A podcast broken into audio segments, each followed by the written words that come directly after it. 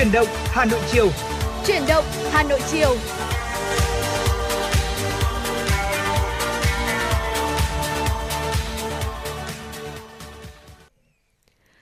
Xin được gửi lời chào đến quý vị thính giả và quý vị đang lắng nghe chương trình Truyền động Hà Nội chiều được phát trên kênh tin tức Hà Nội FM 96 MHz của Đài Phát thanh Truyền hình Hà Nội. Và chương trình của chúng tôi cũng đang được phát trực tuyến trên trang web hanoitv.vn. Và ngày hôm nay thì Bảo Trâm Thu Minh sẽ là những người đồng hành cùng quý vị. Và quý vị cũng hãy nhớ là tương tác với chúng tôi thông qua những kênh tương tác vô cùng quen thuộc. Dạ vâng ạ, đó là 024 3773 6688 là số điện thoại hotline của chương trình hoặc thông qua fanpage FM96 Thời sự Hà Nội quý vị nhé. Chúng tôi rất vui khi được đồng hành cùng với quý vị trong buổi chiều chủ nhật cuối tuần ngày hôm nay. Và như thường lệ trong các chương trình chuyển động Hà Nội chiều đồng hành với quý vị là Thu Minh và Bảo Trâm, à, chúng tôi mong muốn sẽ gửi tặng trở tới cho quý vị à, mang tới cho quý vị không chỉ những uh, tin tức đáng quan tâm có trong uh, chương trình mà còn là những uh, món quà là những giai điệu âm nhạc. Về bên cạnh đó cũng là rất là nhiều nhiều những cái thông điệp tích cực thông qua những câu chuyện uh, của thính giả gửi về hoặc là những câu chuyện do chính Thu Minh và Bảo Trâm các host của chương trình siêu tầm. Và trong chương trình chuyển động Hà Nội chiều cuối tuần ngày hôm nay, chúng tôi sẽ được gửi tới cho quý vị một câu chuyện đến từ bạn Jen. Một câu chuyện mà Thu Minh tin rằng là sau khi đọc xong thì mỗi người chúng ta sẽ có những cái cảm xúc riêng của mình. Và ngay sau đây thì xin mời quý vị chúng ta sẽ cùng lắng nghe câu chuyện này. Mình chuyển vào Sài Gòn sống một mình, đến nay đã được hơn 2 năm. Trong suốt quãng thời gian đó, vì công việc bận rộn, mình chỉ về thăm bố mẹ một năm hai ba lần và mỗi lần chỉ vài ngày ngắn ngủi. Hôm bữa khi mình đang dừng đèn đỏ thì nghe bên cạnh có một người mẹ nói với con của cô ấy rằng Tối về, con muốn ăn gì, mẹ thường. Mình không biết đứa bé đó đạt được thành tích gì, mình chỉ biết em ấy chắc chắn đang rất hạnh phúc. Những năm cấp 1, mình ở cùng nhà với ông bà ngoại, nên những bữa cơm hầu hết đều do bà chuẩn bị – Đến lúc lên cấp 2, ở riêng với bố mẹ, mình mới được ăn cơm mẹ nấu. Ngày đó mẹ nấu ăn có thể không ngon bằng bây giờ, nhưng chỉ cần là mẹ nấu thì món nào cũng ngon. Mình nhớ ra giết bắt bánh đa thịt bò mẹ nấu cho mình ăn sáng, nhớ cánh gà mẹ chiên, nhớ tu hải nướng mỡ hành mẹ cầu kỳ nướng. Mẹ cũng đi làm, cũng đưa đón mình đi học, vậy mà sao mẹ vẫn chu toàn lo từng bữa ăn cho mình được nhỉ? Chưa kể đến những buổi trưa mẹ đón mình về cơ quan, mẹ nghỉ trưa để chiều đi học thêm tiếp – cũng là cơm trưa mẹ nấu. Chẳng gì sung sướng bằng được ở cùng mẹ. Dù lớn thế nào, vẫn sẽ được mẹ chăm lo từng miếng cơm. Cơm mẹ nấu, ôi chỉ là rau luộc, cá kho, vẫn ngon khó gì sánh bằng. Mẹ chẳng nói ra nhưng mẹ biết, nhưng mình biết mẹ vui thế nào mỗi khi mình vét sạch đĩa rau xào. Và khen ngon quá mẹ ơi, dù là năm mình 5 tuổi hay năm mình 20 tuổi, mình biết mẹ vẫn vui như thế. Bỗng nhiên mình ghen tị với em bé kia và ghen tị với chính mình của nhiều năm về trước. Khi mà mỗi ngày đi học về có thể chờ mẹ gọi. Bông ơi, lên ăn cơm. Chắc là mình của năm 12 tuổi chẳng bao giờ nghĩ đến một ngày, số ngày được ăn cơm mẹ nấu trong một năm chỉ đếm được trong lòng bàn tay. Thực sự thì mình có mạnh mẽ và tự lập đến đâu thì mình vẫn ước được ăn cơm mẹ nấu mỗi ngày. Vì cơm mẹ nấu đâu chỉ là thịt, là cá, cơm mẹ nấu có tất cả những gì đẹp nhất về mẹ. Dạ vâng thưa quý vị, cơm mẹ nấu đâu chỉ là thịt là cá mà cơm mẹ nấu có tất cả những gì đẹp nhất về mẹ. À, có thể nói rằng là câu chuyện của bạn Jen chia sẻ, à, Thu Minh tin rằng là chia sẻ những cái ký ức chung, những cái kỷ niệm chung của những đứa con với những người mẹ của rất nhiều quý vị thính giả đang nghe đài đúng không ạ? Và không biết là Bảo Trâm à, bạn có chia sẻ những cái ký ức chung như vậy không ạ?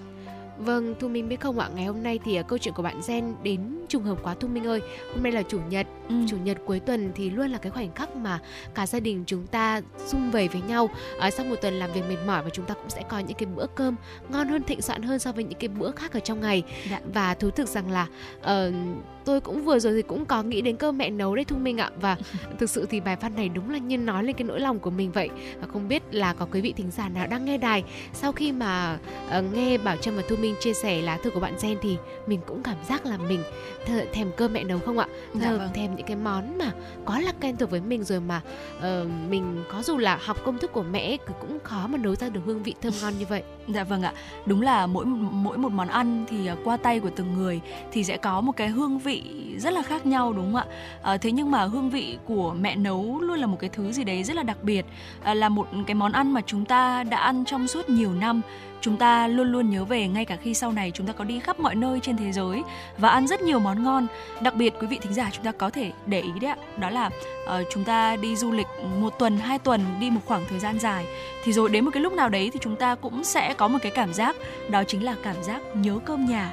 Bởi vì đó là một cái thứ quen thuộc là một thứ mà đã nuôi chúng ta lớn lên từng ngày lớn lên cho đến tận bây giờ.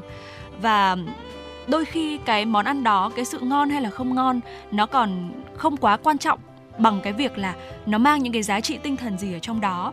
Giống như là cái bạn Jen qua câu chuyện của bạn ấy thì bạn ấy có bị ấn tượng với câu nói của một đứa bé mà bạn ấy bắt gặp ở trên đường thôi. Uh, câu nói của mẹ hỏi uh, con của mình rằng là tối về con muốn ăn gì?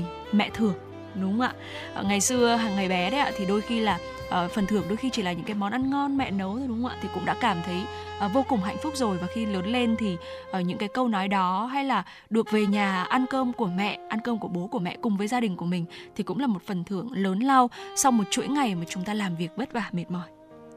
Vâng, tôi cũng ước rằng là giá nhưng mà ngay sau buổi chiều ngày hôm nay khi mà mình làm việc cùng với Thu Minh xong, mình dạ. về nhà mình được ăn cơm mẹ nấu thì quả là một cái phần thưởng uh, vô cùng to lớn cho tinh thần của mình để mình có thể bắt đầu một tuần mới làm việc.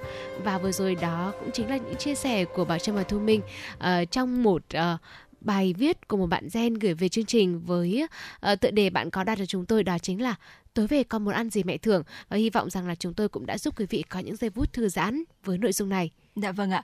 Và để tiếp nối những dòng cảm xúc này thì ngay sau đây uh, Thu Minh và Bảo Trâm chúng tôi xin được tặng cho quý vị thính giả cũng như là tặng cho bạn Jen uh, ờ, một ca khúc vô cùng ý nghĩa nói về tình cảm giữa mẹ và những người con của mình. Ca khúc Vai ác với sự thể hiện của ca sĩ Phạm Quỳnh Anh và bé Linh Đan.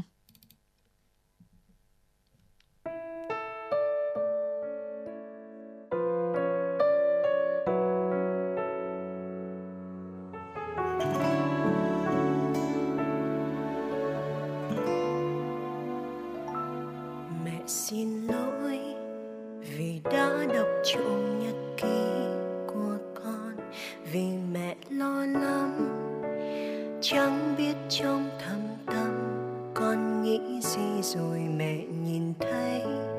Mẹ thấy con buồn vì chuyện tối qua. Mẹ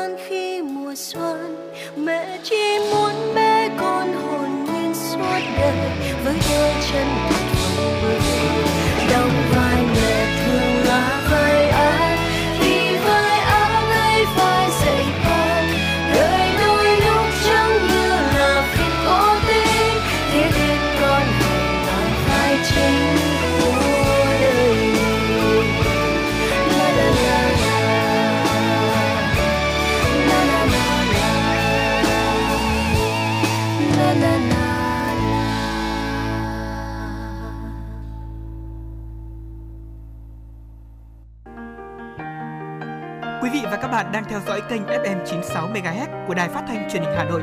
Hãy giữ sóng và tương tác với chúng tôi theo số điện thoại 024 3773 6688. FM 96 đồng hành trên mọi nẻo đường. Quý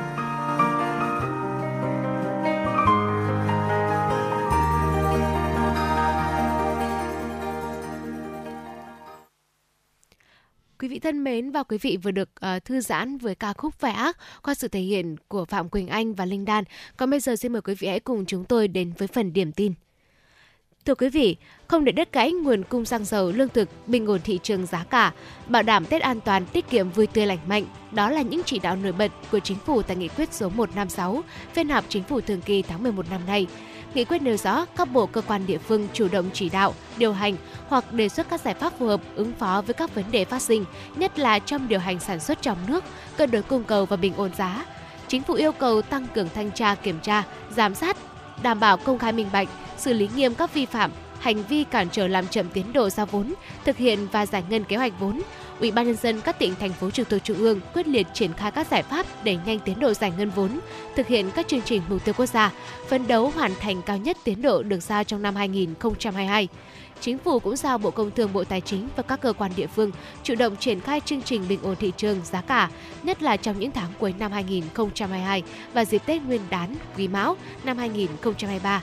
Trong khi đó, Bộ Công Thương chủ trì phối hợp với Bộ Tài chính và cơ quan liên quan tuyệt đối không để thiếu hụt đứt gãy nguồn cung xăng dầu trong cuối năm 2022 và dịp Tết Nguyên đán Quý Mão năm 2023. Bộ Nông nghiệp và Phát triển Nông thôn chủ trì phối hợp với các cơ quan địa phương đảm bảo đầy đủ nguồn cung lương thực thực phẩm cho tiêu dùng trong nước và xuất khẩu, nhất là vào dịp Tết Nguyên đán Quý Mão năm 2023. Chính phủ yêu cầu Bộ Giao thông Vận tải chủ trì phối hợp với các cơ quan địa phương để nhanh tiến độ triển khai các công trình giao thông trọng điểm, chỉ đạo hướng dẫn công tác vận chuyển hành khách, hàng hóa dịp cuối năm 2022 và Tết Nguyên đán Quý Mão năm 2023, đảm bảo thuận lợi an toàn cho người dân. Bộ Lao động Thương binh và Xã hội chủ trì phối hợp với các cơ quan địa phương chỉ đạo, hướng dẫn các địa phương chuẩn bị các điều kiện hỗ trợ người có công, đối tượng bảo trợ xã hội, người nghèo đón Tết Nguyên đán, đảm bảo an toàn tiết kiệm, vui tươi, lành mạnh. Tối qua tại Hà Nội, Bí thư Trung ương Đảng, Chủ tịch Ủy ban Trung ương Mặt trận Tổ quốc Việt Nam Đỗ Văn Chiến dự lễ tuyên dương 142 học sinh sinh viên thanh niên dân tộc thiểu số xuất sắc tiêu biểu năm 2022 do Ủy ban dân tộc chủ trì phối hợp cùng Bộ Giáo dục và Đào tạo, Trung ương Đoàn Thanh niên Cộng sản Hồ Chí Minh tổ chức. Biểu dương thành tích xuất sắc của 142 em học sinh sinh viên thanh niên được tuyên dương, đồng chí Đỗ Văn Chiến nhấn mạnh buổi lễ này càng có ý nghĩa sâu sắc hơn khi được diễn ra trước thềm Đại hội đại biểu toàn quốc Đoàn Thanh niên Cộng sản Hồ Chí Minh lần thứ 12, nhiệm kỳ 2022-2023. Tại chương trình kem học sinh sinh viên thanh niên dân tộc thiểu số được nhận bằng khen của Bộ trưởng, chủ nhiệm Ủy ban dân tộc. Thưa quý vị, xin được tiếp tục với phần điểm tin. Tiếp tục phát huy hiệu quả của chương trình gói bánh trưng xanh cùng người nghèo ăn Tết trong khuôn khổ các hoạt động mừng Đảng, mừng Xuân, đón Tết Quý Mão, Ban Quản lý làng văn hóa du lịch các dân tộc Việt Nam tổ chức chương trình Tết vì người nghèo năm 2023 tại Làng Văn hóa Du lịch các dân tộc Việt Nam. Chương trình sẽ diễn ra vào ngày 6 tháng 1 năm 2023, tức là 15 tháng Chạp, gồm các hoạt động dựng cây nêu ngày Tết và gói bánh trưng xanh tại Làng Văn hóa Du lịch các dân tộc Việt Nam, Đồng Mô, Sơn Tây, Hà Nội. Chương trình nhằm giới thiệu với du khách trong và ngoài nước về nét đẹp văn hóa đặc sắc trong truyền thống đón Tết cổ truyền của dân tộc Việt Nam, đặc biệt trong thế hệ trẻ và cộng đồng dân tộc, góp phần bảo tồn gìn giữ phát huy các giá trị văn hóa truyền thống các dân tộc Việt Nam. Đồng thời, đây cũng là dịp để các thế hệ người Việt Nam thể hiện sự đoàn kết, tương thân tương ái, chung tay góp phần tiếp nối và phát huy truyền thống, lá lành đùm lá sách, chia sẻ tinh thần đón Tết cổ truyền Quý Mão năm 2023 ấm áp, nghĩa tình, hướng tới một năm mới bình an, tốt đẹp. Người đẹp Nhật Bản Erina Hanawa đã vượt qua 34 người đẹp khác để đăng quang Hoa hậu Du lịch Thế giới 2022 Miss Tourism World 2022 trong đêm chung kết diễn ra tại công viên Quảng trường Hồ Chí Minh, thành phố Vĩnh Yên, tỉnh Vĩnh Phúc vào tối qua. Đêm chung kết cuộc thi Hoa hậu Du lịch Thế giới 2022 diễn ra tại Việt Nam với sự tranh tài của 35 người đẹp đến từ các nước và vùng lãnh thổ trên thế giới. Với chủ đề Đưa thế giới đến Việt Nam, hành trình qua các miền di sản, sân khấu đêm chung kết được dàn dựng ngoài trời với nhiều màn biểu diễn mang đậm văn hóa Việt Nam. Phát biểu tại đêm chung kết, ông John Singh, Chủ tịch quốc Chủ tịch cuộc thi Hoa hậu du lịch thế giới 2022, người sáng lập cuộc thi cho biết, ông rất hân hạnh có mặt tại đây, truyền tải thông điệp mang thế giới đến Việt Nam. Ông kỳ vọng cuộc thi sẽ góp phần quảng bá văn hóa du lịch của Việt Nam về thế giới, giúp cho du lịch Việt Nam thu hút được nhiều du khách quốc tế hơn. Đây là lần đầu tiên Việt Nam đăng cai tổ chức vòng chung kết Hoa hậu du lịch thế giới với chủ đề Mang thế giới đến Việt Nam đây cũng là sự kiện sắc đẹp đầu tiên trên thế giới mà các thí sinh thực hiện các hoạt động sáng tạo nội dung, review, trải nghiệm nhằm quảng bá văn hóa du lịch. Thưa quý vị thính giả, vừa rồi là những tin tức đầu tiên có trong chương trình chuyển động Hà Nội chiều nay. Còn ngay bây giờ xin mời quý vị chúng ta sẽ cùng tiếp tục quay trở lại với không gian âm nhạc, cùng đến với ca khúc Yêu người có ước mơ với sự thể hiện của ca sĩ Bùi Trường Linh. Mình mình đến với những mệt mỏi, làm sao thay đường để tìm thấy nhau tự biết sẽ mau xa rời. Chỉ mình em với bao nhiêu nghĩ suy từ những ánh mắt nụ cười, cho cơn gió lạ mà người mang theo. Đã quên đi xa dần, biết bao mơ mộng hay ta có thôi đến khẽ đến nhẹ nhàng, với một cô gái chưa bao giờ yêu là lần đầu tiên em biết tim mình đã rung động. Thế cứ thế từng ngày, anh vội vàng khuất xa nơi đại dương. Chẳng thể gì tay anh lại. Em đã yêu một người có ước mơ mơ điều làm em thấy hoang mang, lo sợ giờ yêu một người không phải như em đã từng. Nếu như anh đi về phía đó, liệu rằng anh có còn thấy em? Vì lệ trong đôi mắt, sao mà lỡ đi anh nắng mặt trời? Vẫn yêu dù cho có cô đơn, dù cho anh không cô sau này. Mộng mơ mà anh ôm lấy, sao chẳng có em? Nắng ban mai, soi đường anh mãi, là hoàng hôn tắt lụi với em. Phải yêu anh cho đến bao giờ em được hạnh phúc riêng mình?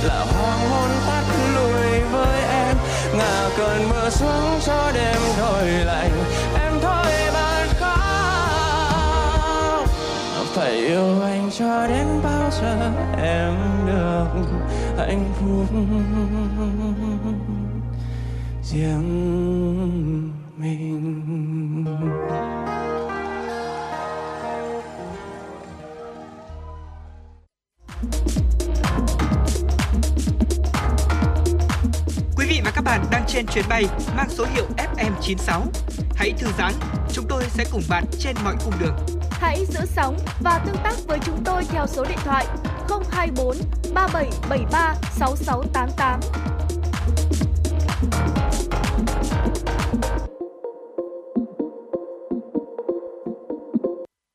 Dạ vâng quý vị thính giả, chúng ta vừa được lắng nghe một uh, ca khúc mà dạo gần đây thì nhận được sự quan tâm của rất nhiều các bạn trẻ. Yêu người có ước mơ với sự thể hiện của ca sĩ, nhạc sĩ ca sĩ trẻ Bùi Trường Linh. à, có thể thấy rằng là không chỉ à, đi sâu vào ý nghĩa của bài hát mà ngay từ cái tên thôi là đã khiến cho rất là nhiều người chúng ta sẽ có những cái suy ngẫm ngẫm nghĩ riêng đúng không ạ? Yêu người có ước mơ là như thế nào?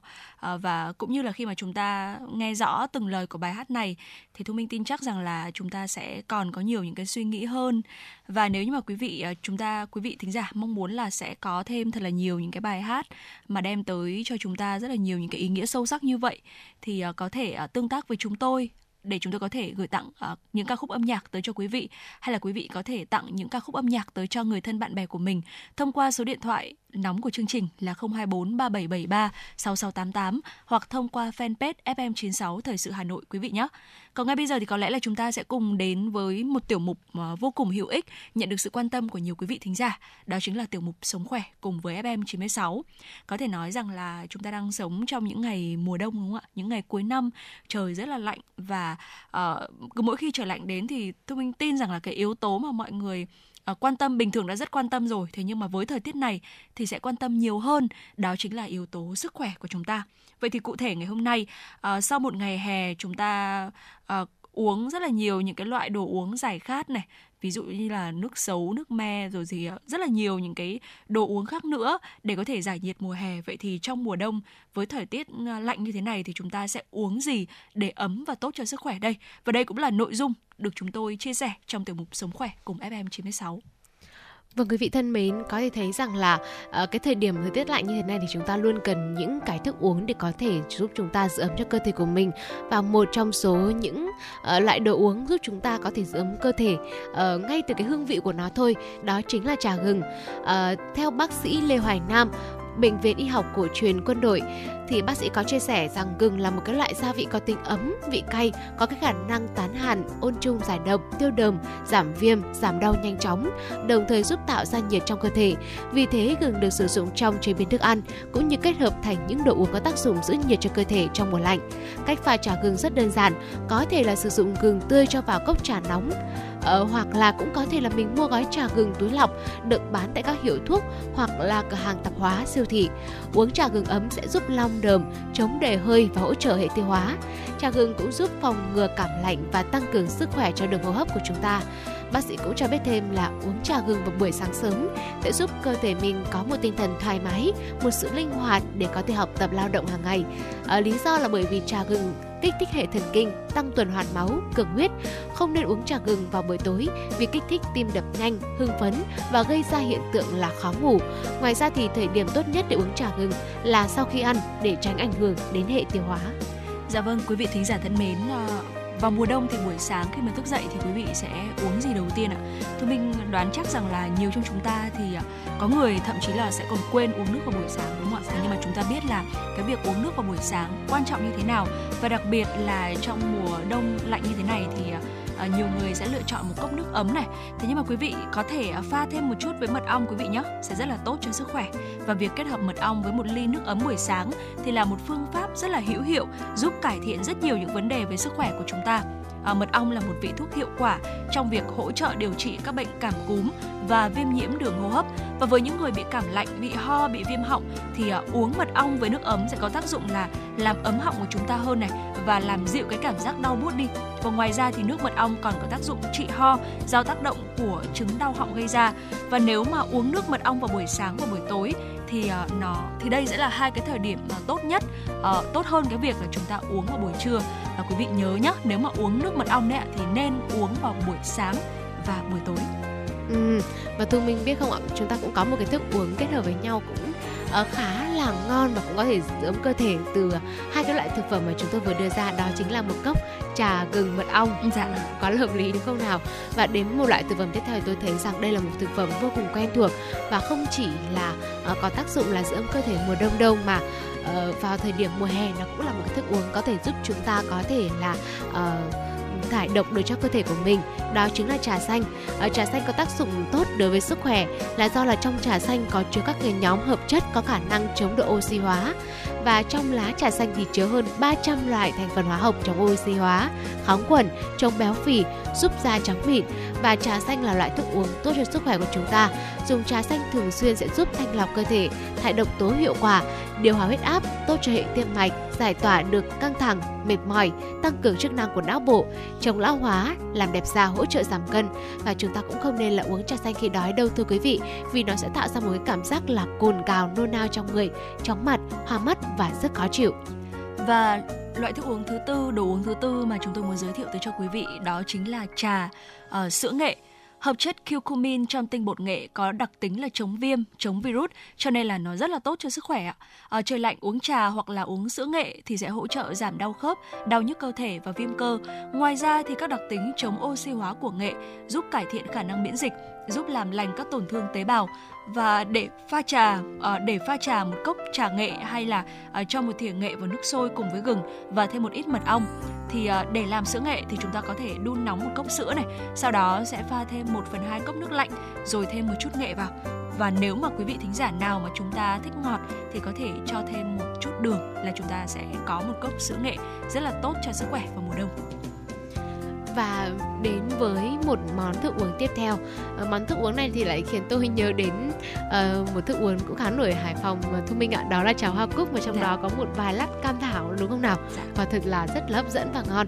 Uh, còn với món trà hoa cúc này thì nó cũng là một trong số những cách giúp chúng ta tăng cường sức khỏe cũng như là giữ ấm cơ thể. Hoa cúc thì có một cái tính hàn nhẹ thanh nhiệt và giúp thanh lọc gan đặc biệt là những cái triệu chứng như là khô miệng này nhiệt miệng hay là khô mắt do thời tiết gây ra. Trà hoa cúc là một loại thức uống có có công dụng tuyệt vời đối với sức khỏe của chúng ta. À, trong hoa cúc thì có các hoạt chất như là flavonoid giúp ngăn ngừa sự lão hóa và phòng bệnh máu nhiễm mỡ cũng như là các biến chứng của bệnh tim mạch. Một nghiên cứu cũng cho thấy rằng là trà hoa cúc sử dụng đều đặn mỗi ngày sẽ giúp uh, các cái loại thuốc phòng chống ung thư được phát huy tác dụng mạnh hơn. Những người uống trà hoa cúc từ 2 đến 6 lần mỗi tuần thì khả năng mắc ung thư tuyến giáp cũng sẽ ít hơn hẳn so với những người không sử dụng. Dạ vâng ạ và thường vào những cái khoảng thời gian thời tiết như thế này thì mọi người uh, rất là ngại uống uh, đồ uống. Mà ví dụ như mùa hè thì nó sẽ là loại nước giải khát mọi người sẽ uống nhiều đó là nước chanh. À, thế nhưng mà quý vị thính giả chúng ta đừng ngại uống nước chanh vào trời lạnh nhé bởi vì uống nước chanh vào mùa đông thì sẽ mang tới cho sức khỏe của chúng ta rất là nhiều lợi ích. Bởi vì trong chanh thì có chứa rất là nhiều vitamin C giúp tăng sức đề kháng. Và nước chanh thì sẽ giúp loại bỏ các sắc tố trên da trắng da tăng độ đàn hồi cho da. Và điều đặc biệt là giúp da của chúng ta không bị khô ráp hay là nứt nẻ vào mùa đông nếu không uống được nước chanh vì vị chua thì quý vị hoàn toàn có thể thay thế bằng nước cam cũng sẽ mang tới những cái lợi ích tương tự. Lưu ý là chúng ta chỉ uống nước chanh hoặc là cam tươi, hạn chế là chúng ta dùng những cái loại nước cam ép trong chai bán ở trên thị trường. Dạ vâng thưa quý vị và một à, loại à, thức uống tiếp theo đó chính là nước chanh mật ong ạ. Bên cạnh tác dụng là giảm béo này, nước chanh mật ong còn là một cái loại đồ uống rất là tuyệt vời giúp làm nóng cơ thể khi mà chúng ta không may bị lạnh. Những người bị đau dạ dày thì không nên pha nước chanh mật ong quá ngọt hoặc là quá chua đâu quý vị ạ. Mình nên uống nước chanh mật ong hàng ngày và phải uống cách bữa ăn nửa tiếng để có thể đảm bảo sức khỏe cho uh, cơ thể của mình. Vâng ạ, và mùa đông này mà chúng ta có một uh, cốc sữa đậu nành nóng thì cũng rất là tuyệt vời đúng không ạ? Uh, sữa sữa đậu nành nóng thì cũng là một cái loại đồ uống được gợi ý trong trời lạnh tốt cho sức khỏe bởi vì à, sữa đậu nành nóng thì chứa rất là nhiều vitamin và khoáng chất như là vitamin A, E, K, B6, protein là những chất dinh dưỡng rất là tốt cho cơ thể chị em phụ nữ và cho khả năng à, giữ ấm cơ thể. Một số nghiên cứu đã chứng minh rằng nếu cơ thể có lượng cholesterol cao hay là gia đình có người mắc bệnh tim mạch vành thì uh, sữa đậu nành là một lựa chọn hợp lý giúp ngăn ngừa nguy cơ mắc bệnh tim mạch. Dưa đậu nành còn chứa chất isoflavone giúp bù lại tình trạng thiếu estrogen của phụ nữ có tuổi, chống loãng xương, phòng trị ung thư vú. Dưa đậu nành cũng cải thiện chứng thừa cholesterol ở nam giới và những người đang bị thận yếu mắc bệnh về dạ dày thì nên hạn chế uống sữa đậu nành bởi vì à, đậu nành vốn có tính lạnh, uống nhiều dễ gây khó tiêu và chứng bụng. Và quý vị thân mến, ờ, một loại thức uống tiếp theo, ở đây là một cái thức uống cũng, tôi nghĩ rằng là cũng khá kén đây. Đó là sinh tố, cải bó xôi và bơ. Không biết là có quý vị thính giả nào mà chúng ta là một tín đồ món này không? Nhưng mà tôi nghĩ rằng là ờ, chắc là cũng sẽ rất là ít người đây. Ờ, để làm được món sinh tố giàu dinh dưỡng này đây là một món được biết rằng là rất là dồi dào, chất chống oxy hóa, chất xơ, vitamin và chất sắt. Quý vị cũng hãy nhớ là mình hãy lấy máy xay sinh tố này, thêm vào một chén lá cải bó xôi non đã rửa sạch cùng với nửa quả bơ xay thật nhuyễn mình thêm một chút nước cốt của một phần hai quả chanh cùng chút muối và thức uống này thì không chỉ là tăng cường chất dinh dưỡng mà uh, và những cái chất uh, sắt này chất chống oxy hóa này mà còn thúc đẩy cái khả năng miễn dịch tái tạo tế bào và cải thiện thư và cải thiện lưu thông máu trong cơ thể. Dạ vâng ạ và vừa rồi là uh, một vài những cái gợi ý về những đồ uống giúp mà giữ ấm cơ thể cũng như là tốt cho sức khỏe của chúng ta trong uh, mùa đông. Uh, nếu như mà quý vị chúng ta có biết thêm những cái loại đồ uống nào đó nữa hay là chúng ta uh, trải nghiệm những cái loại đồ uống này rồi và thấy rằng là nó có những cái tác dụng thực sự tới cho sức khỏe thì có thể chia sẻ với chúng tôi thông qua hai kênh tương tác của chương trình quý vị nhé. Còn ngay bây giờ trước khi chúng ta cùng đến với những tin tức đáng chú ý có trong buổi chiều ngày hôm nay. Xin mời quý vị chúng ta sẽ cùng thư giãn với giai điệu âm nhạc ca khúc Giá Như với sự thể hiện của ca sĩ Nu Phước Thịnh.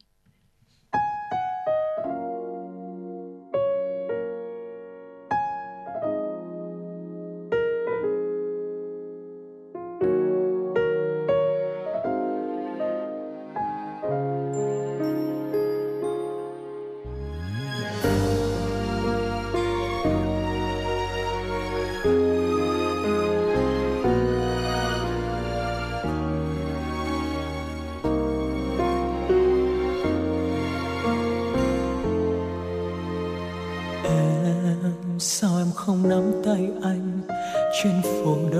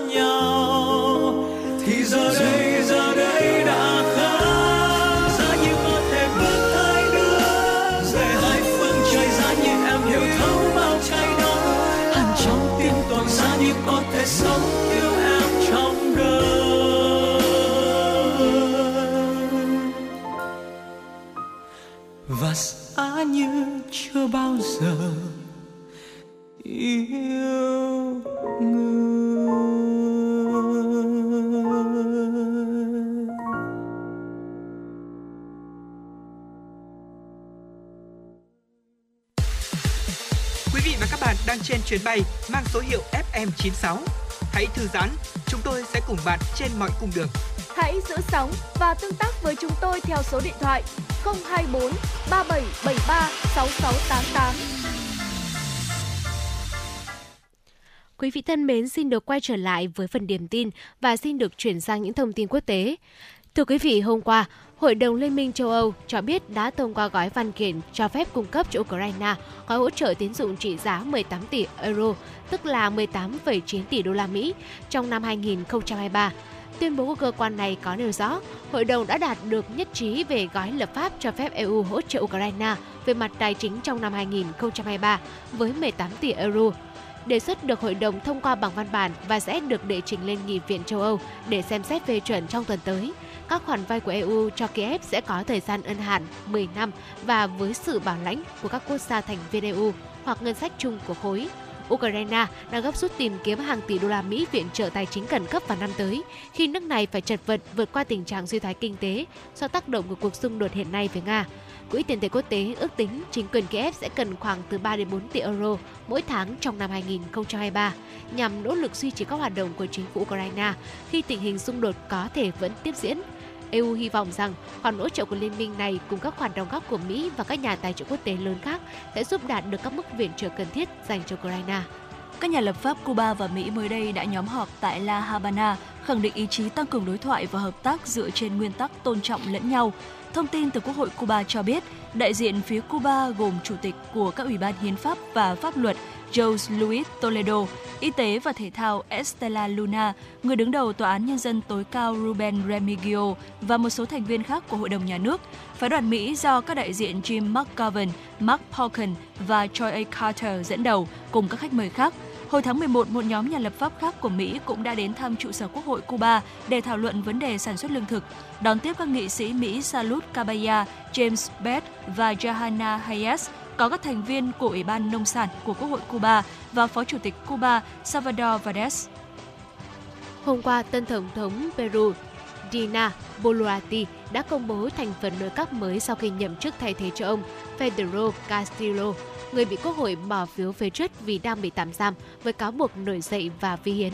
Trong buổi lễ chính thức diễn ra tại dinh Tổng thống, bà Boluarte đã chứng kiến lễ tuyên thệ nhậm chức của tân Thủ tướng Agulo Araha và 17 bộ trưởng trong nội các mới, trong đó có 8 người là phụ nữ. Đáng chú ý, thành phần nội các mới không có bất kỳ bộ trưởng nào từng có mặt trong nội các của cựu Tổng thống Castillo. Phần lớn thành viên nội các mới của Peru là những người có bề dày kinh nghiệm chuyên môn, chứ không thực sự nổi bật trong quan hệ chính trị.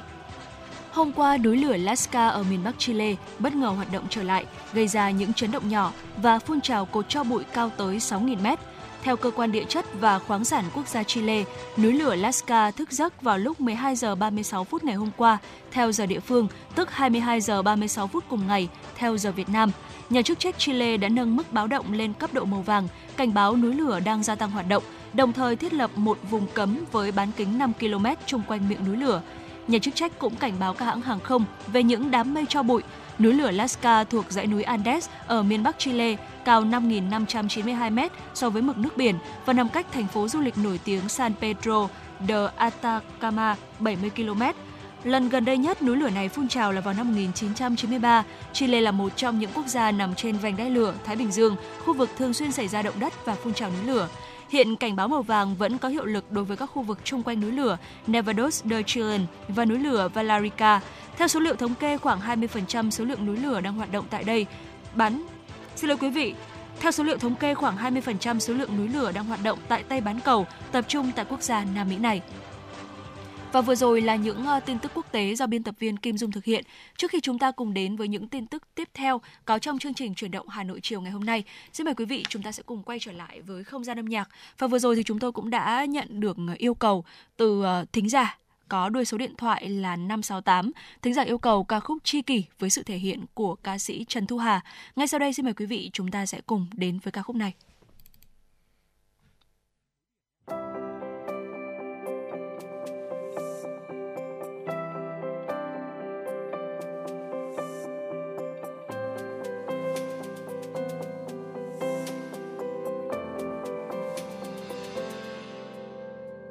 Một chút bối rối để thành người yêu của nhau.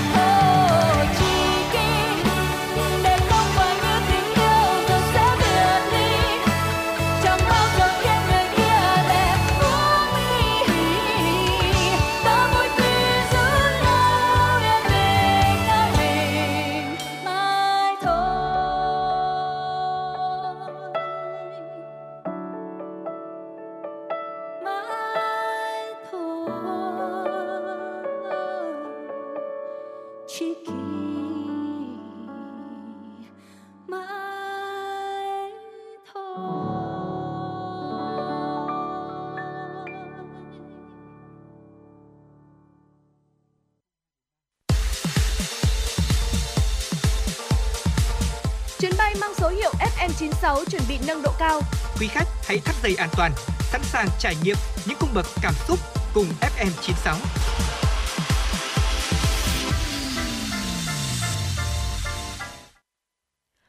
Quý vị thân mến và quý vị vừa được uh, lắng nghe ca khúc Tri Kỷ qua giọng ca của Trần Thu Hà. Còn bây giờ xin mời quý vị hãy cùng quay trở lại với phần điểm tin. Thưa quý vị, Ủy ban nhân dân thành phố Hà Nội vừa ban hành quyết định số 4909 phê duyệt đề án nâng cao chất lượng các cơ sở đào tạo thủ đô giai đoạn 2021-2025. Các cơ sở đào tạo thuộc phạm vi của đề án này bao gồm Trường Đại học Thủ đô Hà Nội và Trường Cao đẳng Sư phạm Hà Tây. Đề án nhằm cụ thể hóa kế hoạch số 176 của Ủy ban nhân dân thành phố Hà Nội về việc thực hiện chương trình số 06 của Thành ủy Hà Nội khóa 17 về phát triển văn hóa, nâng cao chất lượng nguồn nhân lực, xây dựng người Hà Nội thanh lịch văn minh giai đoạn 2021-2025. Theo đó, đề án xác định rõ mục tiêu 100% giảng viên, giáo viên và cán bộ quản lý giáo dục đạt yêu cầu phẩm chất, trình độ đào tạo, năng lực thực tế và được bồi dưỡng chuyên môn hàng năm. Từ 30 đến 35% đội ngũ giảng viên của trường Đại học Thủ đô Hà Nội, 15% của trường Cao đẳng Sư phạm Hà Tây đạt trình độ tiến sĩ vào năm 2025. Cùng với đó xây dựng 13 chương trình đào tạo trình độ đại học, 8 thạc sĩ, một chương trình đào tạo trình độ tiến sĩ, 4 chương trình đào tạo chất lượng cao được xây dựng và mở mã ngành giữ vững quy mô tuyển sinh đối với hai cơ sở đào tạo đối với các ngành hiện có và tăng quy mô tuyển sinh hàng năm từ 3 đến 5%, đồng thời mở rộng đào tạo ngành 2, đào tạo song ngành đến năm 2025. Các cơ sở đào tạo của thủ đô bao gồm Trường Đại học Thủ đô Hà Nội và Trường Cao đẳng Sư phạm Hà Tây tự chủ 100% kinh phí chi thường xuyên. Nhân kỷ niệm 50 năm chiến thắng Hà Nội Điện Biên Phủ trên không 1972-2022, sáng nay Ủy viên Trung ương Đảng, Phó Bí thư Thường trực Thành ủy Hà Nội Nguyễn Thị Tuyến đã tới thăm tặng quà các gia đình chính sách tại quận Nam Từ Liêm. Cùng đi có đại diện lãnh đạo các ban sở ngành của thành phố và quận Nam Từ Liêm. Trong bầu không khí xúc động, Phó Bí thư Thường trực Thành ủy Nguyễn Thị Tuyến ân cần thăm hỏi, chia sẻ những mất mát cùng các gia đình, đồng thời bày tỏ sự trân trọng biết ơn về những công hiến của các liệt sĩ và gia đình đối với sự nghiệp cách mạng của Đảng, của dân tộc ta. Phó Bí thư Thường trực Thành ủy nhấn mạnh, cùng với các lực lượng vũ trang nhân dân và quân dân thủ đô anh hùng, các liệt sĩ đã chiến đấu anh dũng kiên cường, góp phần làm nên chiến thắng Hà Nội Điện Biên Phủ trên không lịch sử. Qua đó đã khẳng định sức mạnh đoàn kết, hiệp đồng tác chiến giữa các lực lượng vũ trang, góp phần viết nên những trang sử vẻ vang cho cách mạng và dân tộc Việt Nam. Thay mặt lãnh đạo thành phố, Phó Bí thư Thường trực Thành ủy Nguyễn Thị Tuyến đã trao quà tặng các gia đình chính sách, trân trọng ghi nhận sự công hiến của các liệt sĩ và gia đình.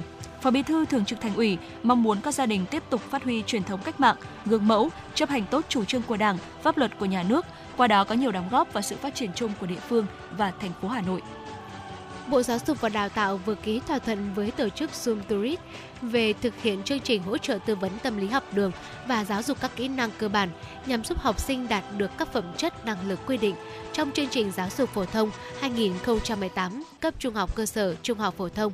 Thỏa thuận hợp tác được triển khai trong vòng 9 năm, từ năm 2022 đến năm 2030 với các mục tiêu chính tăng cường phát triển tư vấn tâm lý học đường, thực hiện các giải pháp phòng ngừa, can thiệp hỗ trợ với những khó khăn tâm lý xã hội của học sinh, cải thiện thúc đẩy quan hệ giới, bình đẳng giới trong trường học, hỗ trợ học sinh tình hỗ trợ học sinh hình thành phát triển các phẩm chất và năng lực đề ra trong chương trình giáo dục phổ thông 2018 một trong những điểm nhấn quan trọng trong thỏa thuận hợp tác giữa hai bên là quan tâm đặc biệt đến nữ sinh thông qua chương trình hỗ trợ giáo dục cho nữ sinh, giúp tăng tỷ lệ nữ sinh tốt nghiệp trung học phổ thông ở các vùng khó khăn. Các nội dung được tập trung thực hiện bao gồm giáo dục kỹ năng sống, tư vấn học đường, gắn kết gia đình, nhà trường và cộng đồng, hỗ trợ vật chất cho các em có hoàn cảnh khó khăn. Chương trình này được triển khai tại các tỉnh Trung Du miền núi phía Bắc, bắt đầu tại tỉnh Tuyên Quang cho 1.800 nữ sinh. Sáng nay, Công an thành phố Hà Nội thông báo về kết quả công tác quản lý hành chính về trật tự xã hội và kết quả triển khai thực hiện đề án 06, công tác đấu tranh với tội phạm và hành vi vi phạm pháp luật về vũ khí, vật liệu nổ, công cụ hỗ trợ và pháo từ tháng 10 đến nay. Theo đó, kết quả từ ngày 1 tháng 10 đến nay, Công an thành phố đã thu nhận 3.680 hồ sơ và nhận gần 4.000 thẻ từ Cục Cảnh sát Quản lý Hành chính về Trật tự xã hội Bộ Công an, tiếp nhận và giải quyết 6.833 hồ sơ cấp mới, cấp đổi, cấp lại căn cước công dân trên cổng dịch vụ công. Tính đến ngày 5 tháng 12, toàn thành phố đã thu nhận 85.822 hồ sơ cấp căn cước công dân gắn chip, đạt tỷ lệ 28,5%. Chỉ tiêu Bộ Công an giao đã thu nhận gần 4 triệu hồ sơ cấp định danh điện tử, đạt 63,3%. Riêng chỉ tiêu kích hoạt tài khoản định danh điện tử mức 1 là 13.000 trường hợp, mức 2 là 485.175 trường hợp. Thưa quý vị, xin được chuyển sang những thông tin về thời tiết. Vào khoảng ngày 16 đến ngày 17 tháng 12, một đợt không khí lạnh có cường độ rất mạnh có thể tràn xuống nước ta, khiến nền nhiệt giảm sâu, trời rét đậm, rét hại, diện rộng, thủ đô Hà Nội có thể xuống 10 độ. Đây là những thông tin mới nhất về tình hình thời tiết. Theo ông Nguyễn Văn Hưởng, trưởng phòng dự báo thời tiết của Trung tâm Dự báo Khí tượng Thủy văn Quốc gia, miền Bắc đang bước vào cao điểm của mùa rét năm nay. Dự báo từ nửa cuối tháng 12 đến nửa đầu tháng 1 năm 2023, không khí lạnh sẽ gia tăng, tăng cường cường độ và tần suất hoạt động. Các tỉnh miền Bắc có khả năng xảy ra rét đậm rét hại. Trong thời kỳ này, dự báo nhiệt độ trung bình trên cả nước phổ biến thấp hơn so với trung bình nhiều năm, từ 0,5 đến 1 độ. Gần nhất là vào khoảng ngày 16 ngày 17 tháng 12, có một đợt không khí lạnh mạnh có khả năng ảnh hưởng đến thời tiết các tỉnh miền Bắc nước ta, khiến nền nhiệt giảm sâu, trời rét đậm, nhiệt độ trung bình trong ngày từ 15 đến 13 độ, rét hại, nhiệt độ trung bình ngày dưới 13 độ trên diện rộng. Những vùng núi cao, nhiệt độ thấp nhất có thể xuống dưới 3 độ. Thủ đô Hà Nội từ ngày 16 tháng 12, nền nhiệt bắt đầu giảm, sang ngày 17 tháng 12, nhiệt độ trong ngày chỉ dao động từ 10 đến 17 độ. Hai ngày sau đó thời tiết nhiều mây, không mưa, nhiệt độ thấp nhất là từ 10 đến 11 độ. Cũng do ảnh hưởng của không khí lạnh tăng cường nên khu vực Trung và Nam Trung Bộ từ ngày 16 đến ngày 20 tháng 12 có mưa rào và rông rải rác, cục bộ có mưa to. Và trước khi đón không khí lạnh tăng cường vào cuối tuần này thì từ thứ hai đến thứ sáu, tức là từ ngày mai 12 tháng 12 đến ngày 16 tháng 12, miền Bắc trời hứng nắng nhưng nền nhiệt thấp, trời rét, vùng núi rét đậm rét hại. Điểm đặc biệt trong thời gian này là nhiệt độ ban đêm và sáng sáng xuống rất thấp, nhiệt độ thấp nhất vùng đồng bằng từ 11 đến 14 độ, vùng núi từ 8 đến 11 độ, vùng núi cao có thể thấp hơn. Nhiệt độ cao nhất trong ngày từ 18 đến 20 độ. Thủ đô Hà Nội từ ngày 12 đến ngày 16 tháng 12, trời hứng nắng không mưa, trời rét với nhiệt độ thấp nhất trong ngày chỉ từ 11 đến 12 độ, cao nhất là 20 độ C. Quý vị thính giả thân mến, thông tin vừa rồi thì cũng đã khép lại khung giờ thứ nhất của chương trình chuyển động Hà Nội chiều ngày hôm nay.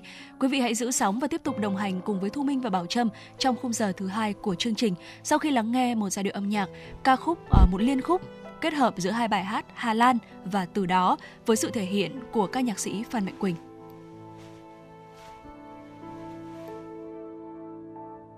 Có phải bao nhiêu lâu nay theo tôi về làm phố xa đông vui đã níu chân em ngày tháng. Khóm hoa vàng ươm thiên lý đông đưa, nắng hắt bên nhà. Giữa nơi thật quen tôi kiếm xa xăm tuổi thơ. Có phải em đi là giấc mơ đi? Ký ức riêng tôi ở lại áo trắng tôi thương, những hôm chiều tà như vẫn bay qua. Chuyến xe thời gian bỗng nhiên một ngày đưa ta đến miền đất lạ.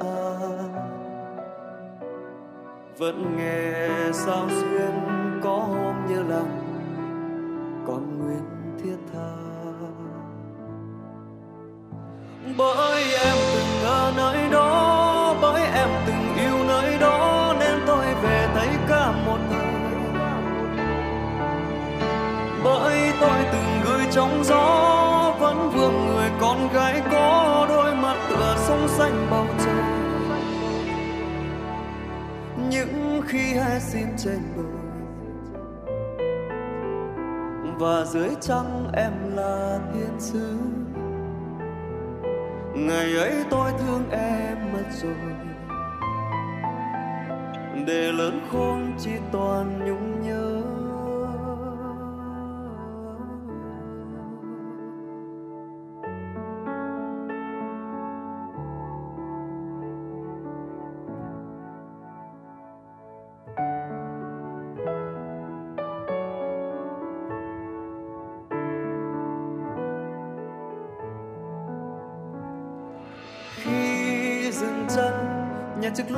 Trong gió chiều và hoàng hôn chậm đến làm tôi nhớ.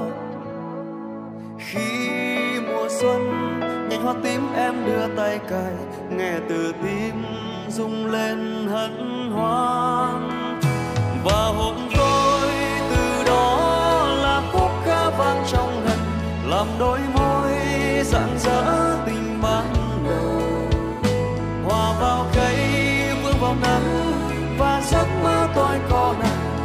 Bài ca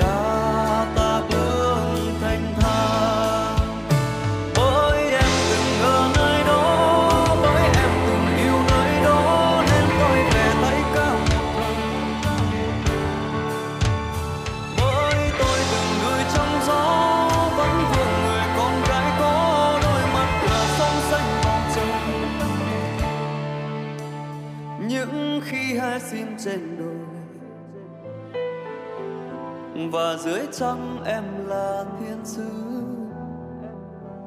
Ngày ấy tôi thương em mất rồi. Để lớn khôn chỉ toàn nhung nhớ.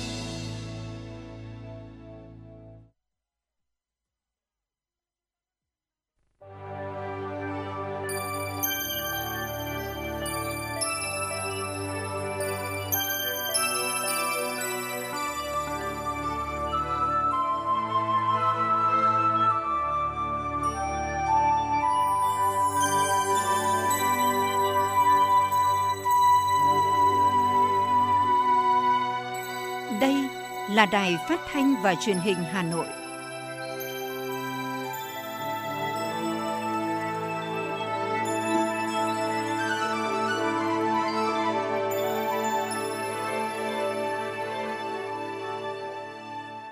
Quý vị và các bạn thân mến, bây giờ là khung giờ dành cho chương trình chuyển động Hà Nội chiều.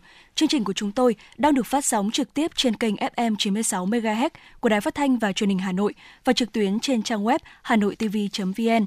Nếu quý vị và các bạn bỏ lỡ khung giờ phát sóng này, cũng có thể nghe lại trên website hanoitv.vn. Còn bây giờ, hãy cố định tần số cùng với chúng tôi khám phá những thông tin hấp dẫn có trong chương trình ngày hôm nay. Thưa quý vị, Chủ tịch Ủy ban nhân dân thành phố Hà Nội Trần Sĩ thành vừa ký ban hành quyết định số 4854 về việc thành lập tổ điều phối vùng thủ đô của thành phố Hà Nội. Theo quyết định, Giám đốc Sở Kế hoạch và Đầu tư Hà Nội là tổ trưởng tổ điều phối vùng thủ đô của thành phố Hà Nội. Đại diện lãnh đạo Sở Quy hoạch Kiến trúc Hà Nội là tổ phó tổ điều phối. Thành viên tổ điều phối gồm các sở ngành của thành phố. Các thành viên tổ điều phối hoạt động theo chế độ kiêm nhiệm, nhiệm vụ cụ thể của từng thành viên do tổ trưởng tổ điều phối phân công. Tổ điều phối có một số chuyên viên giúp việc làm việc theo chế độ kiêm nhiệm biên chế thuộc các sở ngành liên quan.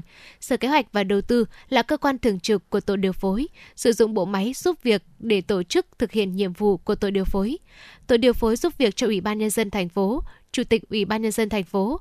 Tổ điều phối có nhiệm vụ tham mưu giúp việc Phó Chủ tịch Hội đồng điều phối vùng, Chủ tịch Ủy ban nhân dân thành phố trong việc đề xuất các cơ chế chính sách, quy hoạch, kế hoạch, chương trình, đề án nhiệm vụ, dự án trọng điểm có quy mô vùng và có tính chất liên kết vùng. Hôm qua, Đại tướng Phan Văn Giang, Bộ trưởng Bộ Quốc phòng đã tiếp xã giao đoàn lãnh đạo lực lượng thực thi pháp luật trên biển các nước tham dự chương trình giao lưu Cảnh sát biển Việt Nam và những người bạn lần thứ nhất năm 2022. Bộ trưởng Bộ Quốc phòng Phan Văn Giang biểu dương lực lượng Cảnh sát biển Việt Nam đã phối hợp với lực lượng thực thi pháp luật trên biển các nước triển khai các hoạt động hợp tác trong thời gian qua. Thời gian tới, Bộ trưởng Phan Văn Giang mong muốn lực lượng Cảnh sát biển Việt Nam và lực lượng thực thi pháp luật trên biển các nước mở rộng các hoạt động hợp tác như chia sẻ kinh nghiệm, trao đổi thông tin, tuần tra chung, xây dựng hệ thống văn bản quy phạm pháp luật trên biển, hỗ trợ ngư dân các nước hoạt động đúng pháp luật. Thưa quý vị, chiều qua Đại tướng Tô Lâm, Ủy viên Bộ Chính trị, Bộ trưởng Bộ Công an đã dự và chỉ đạo tại hội nghị biểu dương điển hình tiên tiến người cao tuổi trong phong trào toàn dân bảo vệ an ninh Tổ quốc giai đoạn 2016-2021 do Bộ Công an phối hợp Hội người cao tuổi Việt Nam tổ chức.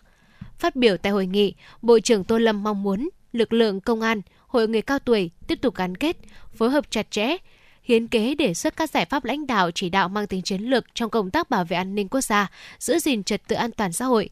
Bên cạnh đó là tuyên truyền vận động nhân dân chấp hành chủ trương của Đảng, chính sách pháp luật của nhà nước, xây dựng nhân rộng các mô hình điển hình tiên tiến, hoạt động hiệu quả với mục tiêu góp sức cùng lực lượng công an và cả hệ thống chính trị tham gia giữ gìn cuộc sống bình yên, hạnh phúc của nhân dân. Tham gia bảo hiểm xã hội tự nguyện để tuổi già thành thơi, an vui, bảo hiểm xã hội tự nguyện là chính sách nhân văn của Đảng và Nhà nước vì quyền lợi an sinh xã hội của nhân dân, được Nhà nước bảo hộ, hỗ trợ một phần kinh phí khi tham gia do cơ quan bảo hiểm xã hội tổ chức thực hiện, không vì mục đích lợi nhuận. Từ ngày 1 tháng 8 năm 2022 đến ngày 31 tháng 12 năm 2025, người tham gia bảo hiểm xã hội tự nguyện có hộ khẩu thường trú tại Hà Nội còn được ngân sách thành phố hỗ trợ thêm phần trăm mức đóng theo mức chuẩn nghèo nông thôn ngoài mức hỗ trợ của nhà nước. Cụ thể, tổng mức hỗ trợ cho người tham gia bảo hiểm xã hội tự nguyện được áp dụng như sau. Người thuộc hộ nghèo được hỗ trợ 60%, thuộc hộ cận nghèo 50% và hộ khác là 20%. Theo đó, mức đóng hàng tháng thấp nhất với người thuộc hộ nghèo là 132.000 đồng, hộ cận nghèo là 165.000 đồng, hộ khác là 264.000 đồng. 1. Đối tượng tham gia bảo hiểm xã hội tự nguyện được hưởng hỗ trợ công dân Việt Nam từ đủ 15 tuổi trở lên đăng ký thường trú tại thành phố Hà Nội và không thuộc đối tượng tham gia bảo hiểm xã hội bắt buộc theo quy định của pháp luật về bảo hiểm xã hội không hỗ trợ các trường hợp người lao động đã đủ điều kiện về tuổi để hưởng lương hưu nhưng thời gian đóng bảo hiểm xã hội còn thiếu không quá 10 năm, 120 tháng và đóng theo phương thức một lần cho đủ 20 năm đóng để hưởng lương hưu. 2. Người tham gia bảo hiểm xã hội tự nguyện được hưởng các quyền lợi sau hưởng lương hưu khi đủ điều kiện về tuổi đời, đủ 20 năm đóng bảo hiểm xã hội trở lên, được cơ quan bảo hiểm xã hội cấp thẻ bảo hiểm y tế kể từ thời điểm hưởng lương hưu. Hàng năm, lương hưu được điều chỉnh theo chế độ tăng chung của nhà nước, hưởng chế độ bảo hiểm xã hội một lần. Khi người tham gia bảo hiểm xã hội tự nguyện có yêu cầu, hưởng chế độ tử tuất, người tham gia bảo hiểm xã hội tự nguyện hoặc đang bảo lưu thời gian đóng bảo hiểm xã hội hoặc đang hưởng lương hưu khi chết thì thân nhân được hưởng trợ cấp tuất một lần. Trường hợp đã đóng bảo hiểm xã hội từ đủ 60 tháng trở lên hoặc đang hưởng lương hưu chết thì người lo mai táng được nhận trợ cấp mai táng bằng 10 lần mức lương cơ sở. 3. Người tham gia bảo hiểm xã hội tự nguyện được theo dõi quá trình đóng, lịch sử thụ hưởng, cập nhật thông tin về chế độ chính sách bảo hiểm xã hội thông qua ứng dụng VSSID, bảo hiểm xã hội số trên thiết bị di động cá nhân. Mọi chi tiết liên hệ trực tiếp với các tổ chức dịch vụ thu bảo hiểm xã hội, bảo hiểm y tế hoặc cơ quan bảo hiểm xã hội trên địa bàn để được hướng dẫn. Tham gia bảo hiểm xã hội tự nguyện ngay hôm nay vì sự ổn định cuộc sống của bản thân và gia đình.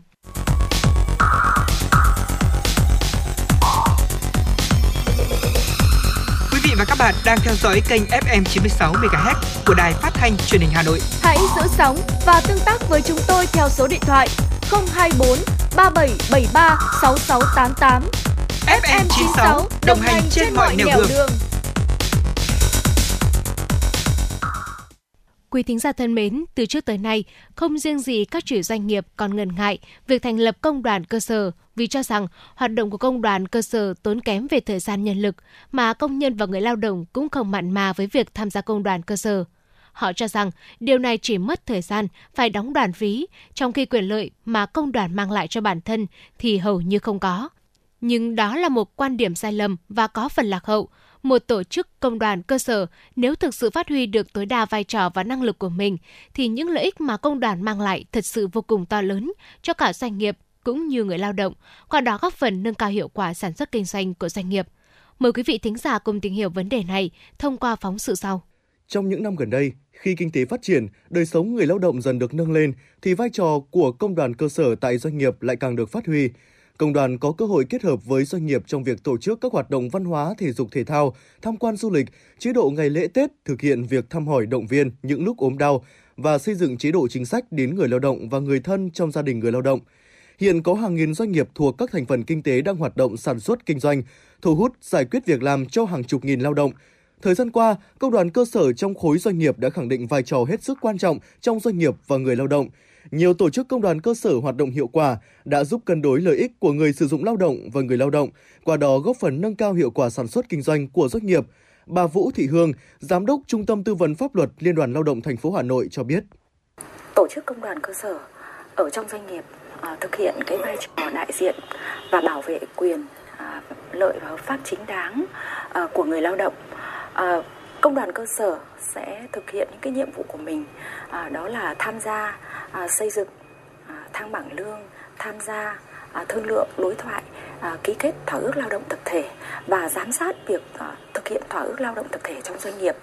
À, đồng thời thì công đoàn cơ sở à, sẽ tham gia xây dựng à, nội quy lao động à, rồi những cái văn bản à, những quy chế của à, doanh nghiệp và ở những nơi mà chưa có à, công đoàn cơ sở thì à, công đoàn cấp trên cơ sở sẽ thực hiện cái vai trò của công đoàn cơ sở trong doanh nghiệp và à, các cấp công đoàn thì còn tham gia cái công tác quản lý cùng với các cơ quan nhà nước cũng như là các cấp chính quyền với chức năng nhiệm vụ của mình, phần lớn các công đoàn cơ sở trong doanh nghiệp đã phát huy tốt vai trò chăm lo đời sống, bảo vệ quyền và lợi ích hợp pháp chính đáng của người lao động. Đồng hành với sự phát triển của doanh nghiệp, nhiều công đoàn cơ sở phối hợp tích cực chặt chẽ với doanh nghiệp chủ sử dụng lao động, tạo nên mối quan hệ lao động hài hòa, thúc đẩy phát triển sản xuất kinh doanh, giúp doanh nghiệp phát triển một cách bền vững. Các công đoàn cơ sở thường xuyên đổi mới nội dung, phương thức hoạt động, nắm bắt tư tưởng, tâm tư nguyện vọng của người lao động để làm tốt công tác tuyên truyền giáo dục, nâng cao nhận thức pháp luật cho người lao động, giúp họ tự bảo vệ quyền và lợi ích hợp pháp chính đáng của mình. Nội dung tuyên truyền trọng tâm là pháp luật lao động, vai trò vị trí của doanh nghiệp trong phát triển kinh tế xã hội. Từ đó, mỗi công nhân lao động nâng cao nhận thức, ý thức trách nhiệm và gắn bó hơn với doanh nghiệp, tổ chức công đoàn còn phát động các phong trào thi đua trong doanh nghiệp như thi đua chấp hành nội quy lao động, tuân thủ quy trình công nghệ, thi đua nâng cao trình độ nghiệp vụ, tay nghề, thi đua nâng cao năng suất lao động, cải tiến kỹ thuật, thi đua lao động giỏi, lao động sáng tạo. Song song với việc phát động các phong trào thi đua, Tổ chức công đoàn còn chủ động tham mưu cho chủ doanh nghiệp động viên, khen thưởng kịp thời những tập thể cá nhân thực hiện tốt phong trào thi đua. Công tác chăm lo đại diện bảo vệ quyền và lợi ích hợp pháp chính đáng của đoàn viên, công nhân lao động được công đoàn cơ sở quan tâm với những việc làm cụ thể, phối hợp thanh tra kiểm tra, giám sát thực hiện chế độ chính sách đối với người lao động, tham mưu, đề xuất với cơ quan chức năng giải quyết đáp ứng nguyện vọng chính đáng của công nhân lao động, quan tâm giải quyết những vấn đề quan trọng như vấn đề việc làm, thu nhập, đóng bảo hiểm xã hội, bảo hiểm y tế, phát huy vai trò của công nhân lao động thông qua thực hiện quy chế dân chủ ở cơ sở, vận động người lao động tự nguyện gia nhập tổ chức công đoàn. Đối với doanh nghiệp, tổ chức công đoàn tham gia xây dựng cơ chế chính sách giúp doanh nghiệp tháo gỡ khó khăn, xây dựng mối quan hệ lao động hài hòa tại doanh nghiệp. Để đồng hành cùng doanh nghiệp vượt qua khó khăn, Thời gian qua, nhiều công đoàn cơ sở đã đổi mới phương pháp hoạt động, sáng tạo trong công tác vận động đoàn viên, công nhân lao động, phát huy sáng kiến, cải tiến kỹ thuật, hăng say lao động sản xuất, tiết kiệm chi phí, hạ giá thành, tăng sức cạnh tranh của sản phẩm. Nhờ đó, nhiều doanh nghiệp đã vượt qua khó khăn, sản xuất, kinh doanh có lãi, việc làm, tiền lương, tiền công của đoàn viên, công nhân lao động ổn định, đời sống được nâng lên. Khi doanh nghiệp có thay đổi cơ cấu sắp xếp lại lao động nhân sự hoặc cải tiến đầu tư công nghệ, trang thiết bị phục vụ cho hoạt động sản xuất kinh doanh, Công đoàn cơ sở có thể thay cho chủ doanh nghiệp nắm bắt tâm tư, nguyện vọng của công nhân lao động, giúp doanh nghiệp trong việc sắp xếp lao động một cách hợp lý để phát huy tối đa hiệu quả nguồn lực, cũng như chấm dứt hợp đồng lao động đối với những trường hợp không đáp ứng được yêu cầu của doanh nghiệp. Công đoàn là cầu nối trong việc giải quyết các mâu thuẫn xung đột giữa người lao động với người sử dụng lao động. Khi có tranh chấp xảy ra, Công đoàn cơ sở sẽ tổ chức đối thoại nhằm dung hòa lợi ích của người lao động với người sử dụng lao động trên tư cách là một chủ thể độc lập, trung gian, hạn chế công nhân hoặc người lao động không tôn trọng cam kết thỏa ước lao động. Thực chất vai trò của tổ chức công đoàn cơ sở trong doanh nghiệp nếu được phát huy hiệu quả thì hoạt động sản xuất kinh doanh trong doanh nghiệp được đẩy mạnh. Người lao động được bảo vệ các quyền lợi sẽ đem lại những lợi ích thiết thực cho doanh nghiệp cũng như người lao động, đồng thời tạo động lực cho doanh nghiệp phát triển bền vững và xây dựng đội ngũ lao động vững mạnh, góp phần nâng cao sức cạnh tranh, uy tín, hình ảnh, thương hiệu trên thị trường. Quý vị và các bạn đang trên chuyến bay mang số hiệu FM96. Hãy thư giãn, chúng tôi sẽ cùng bạn trên mọi cung đường.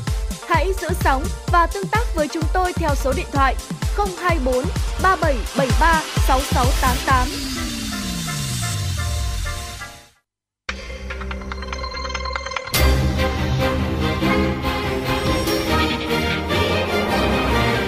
Bản tin pháp luật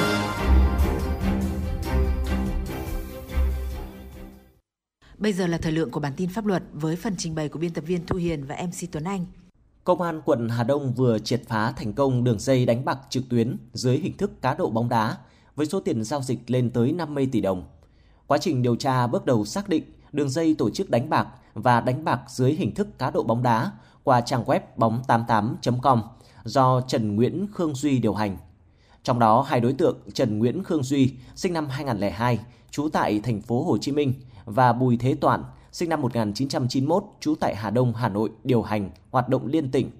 Theo cơ quan công an, Duy là người quản lý tài khoản đại lý, sau đó chia thành nhiều tài khoản đại lý cấp nhỏ hơn do Bùi Thế Toản điều hành, quản lý hoạt động tổ chức đánh bạc và đánh bạc cho các con bạc tại địa bàn thành phố Hà Nội và thành phố Hồ Chí Minh. Cơ quan cảnh sát điều tra hiện đã phong tỏa, ngăn chặn tài khoản giao dịch, sổ tiết kiệm, kê biên tài sản, tạm giữ tổng cộng 1.700 tỷ đồng trong vụ án Việt Á. Cụ thể, theo Trung tướng Tô Ân Sô, tính đến nay, chỉ riêng cơ quan điều tra Bộ Công an đã khởi tố áp dụng các biện pháp ngăn chặn đối với 29 bị can, đồng thời kê biên tài sản, tạm giữ số tiền các bị can tự nộp lại là 1.700 tỷ đồng. Ủy ban Nhân dân thành phố Hà Nội vừa thống nhất về chủ trương triển khai thí điểm dịch vụ xe đạp đô thị trên địa bàn thành phố theo đề xuất của Sở Giao thông Vận tải. Thời gian thí điểm 12 tháng khi đảm bảo các điều kiện về mặt bằng, phương tiện và các quy định có liên quan.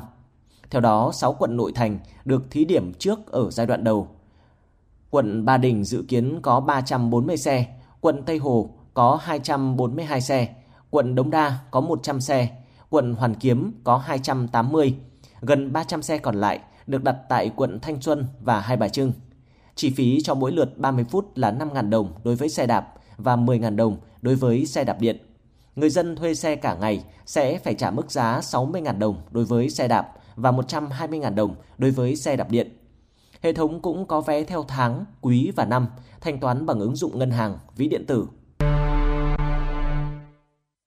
Thưa quý vị, từ nhiều năm nay, tình trạng đổ phế thải xây dựng, lấp hồ đầm và vi phạm trật tự xây dựng vẫn diễn ra tại khu vực đầm bông, chạy dọc đường Trần Điền, phường Định Công, quận Hoàng Mai, thành phố Hà Nội, dẫn đến sự bức xúc của người dân nơi đây. Ghi nhận của phóng viên chuyên mục. Nhìn đâu cũng thấy những núi phế thải xây dựng chất đống choán hết đường đi, không còn một chỗ trống là hiện trạng ở hồ Đầm Bông thuộc địa bàn phường Định Công, quận Hoàng Mai vào thời điểm năm 2017. Theo người dân cho biết, sau một thời gian dài tiếp diễn tình trạng bị san lấp bằng rác thải xây dựng từ trước đó đến tháng 6 năm 2021, phần diện tích mặt hồ chỉ còn lại rất ít và môi trường xung quanh ô nhiễm nặng nề. Và theo những gì chúng tôi ghi nhận được ở thời điểm hiện tại, hồ Đầm Bông đã hoàn toàn biến mất. Từ cốt nền được san lấp trái phép, nhiều người đã lấn chiếm, quay ô thửa, xây dựng hàng loạt công trình kiên cố là nhà ở và kho xưởng sản xuất. Những biển số nhà rất mới thể hiện cho việc các công trình này được xây dựng cách đây chưa lâu. Những ô đất vừa bị lấn chiếm mới kịp quây rào tạm bỡ cũng được khẳng định đã có chủ bằng những số nhà viết quệt ngoạc. Hỏi những chủ căn nhà, căn xưởng ở đây, chúng tôi được biết muốn chiếm đất công, xây dựng mà không bị chính quyền địa phương và lực lượng chức năng xử lý thì phải có cách thức riêng. Người dân phường Định Công, quận Hoàng Mai nói. Cháu cứ làm luật là cháu xây dựng. Gặp cái thằng cái cái thằng nó xây cho cháu ấy. Ở đây xung quanh đây là cái chủ rừng xây nó sẽ làm luật cho rồi à, nó xây cho. nếu mà cháu làm ngay từ lúc đầu thì nó hơi cao tí. Nhưng cao hơn là sửa sang hay là nó khoảng vài chục triệu. cháu làm ngay từ lúc đầu thì có 50 mét vuông thì không cao cũng không đáng là bao nhiêu. Trăm lắm thì trăm trăm mốt thôi bỏ thế rồi luật má nó chỉ thế thôi mẹ làm mà không có tiền nó phá ngay. Nó báo phường ngay không có tiền. Có tiền thì ok. Cái trò đời này như thế. Cũng theo thông tin từ người dân và ghi nhận tại hiện trường nhiều diện tích đất nông nghiệp ven trục đường vành đai 2,5 đoạn nối từ đường Trịnh Đình Cửu đến đường Trần Điền là những dãy nhà xưởng nhiều tầng xây theo kiến trúc kiên cố. Nhiều ô đất vừa được tôn nền đang được các cá nhân quây tôn, tập kết vật liệu rồi tiến hành xây dựng rầm rộ bên trong. Người dân phường Định Công, quận Hoàng Mai nói. Nhưng mà mai ông lại hoãn rồi đúng không? Nó đang thanh tra mà. Thế là sao ông biết được? Phường báo ông người viết đơn ra ngoài phường để để xây dựng ấy. thì ra bên phường ấy bảo là hiện giờ là quận nó đang thanh tra cho nên thanh tra bao giờ thì cứ, cứ từ từ. À. Theo như các ý kiến của người dân, các vi phạm về đất đai và trật tự xây dựng trên địa bàn đều được cán bộ phường định công kiểm tra, nắm bắt. Vậy câu hỏi đặt ra là tại sao Ủy ban Nhân dân phường lại không có các biện pháp ngăn chặn xử lý để rồi các công trình này vẫn được hoàn thiện và đưa vào sử dụng? Nói về vấn đề này, giáo sư Đặng Hùng Võ, nguyên Thứ trưởng Bộ Tài nguyên và Môi trường cho biết. Chuyện làm luật là tôi cho chuyện ấy chắc chắn là 100%. Là bởi vì là ai cũng biết là xây cái nhà to thế kia. Làm sao mà nói là phường không biết được? Thế nhưng mà phường cứ yên lặng để cho xây. Thế rồi rồi cái chuyện là nếu bị phát hiện, nếu mà cái nhà to quá bị phát hiện mà giá trị nó lớn quá thì cơ lại tính sau. Thế nhưng mà trong đó có cái chia sẻ lợi ích giữa chính quyền với lại những người vi phạm pháp luật. Qua nhiều ý kiến, văn bản chỉ đạo, đặc biệt là chỉ thị số 04 năm 2014 của Chủ tịch Ủy ban Nhân dân thành phố đã yêu cầu quyết liệt xử lý vấn đề vi phạm đất đai và trật tự xây dựng. Tuy nhiên, ở phường Định Công, quận Hoàng Mai, các chỉ đạo của cấp trên dường như vẫn chỉ nằm trên giấy. Được biết, những vi phạm này xảy ra qua nhiều thời kỳ lãnh đạo Ủy ban Nhân dân phường và không ít lần báo chí đã phản ánh. Trong quá trình thâm nhập thực tế, phóng viên còn ghi nhận hàng loạt các vi phạm ở nhiều khu vực khác trên địa bàn phường Định Công. Những nội dung này sẽ được chúng tôi tiếp tục thông tin đến quý vị trong những chương trình tiếp theo. Đến đây thời lượng bản tin pháp luật tuần này xin được tạm dừng. Cảm ơn quý vị và các bạn đã quan tâm theo dõi.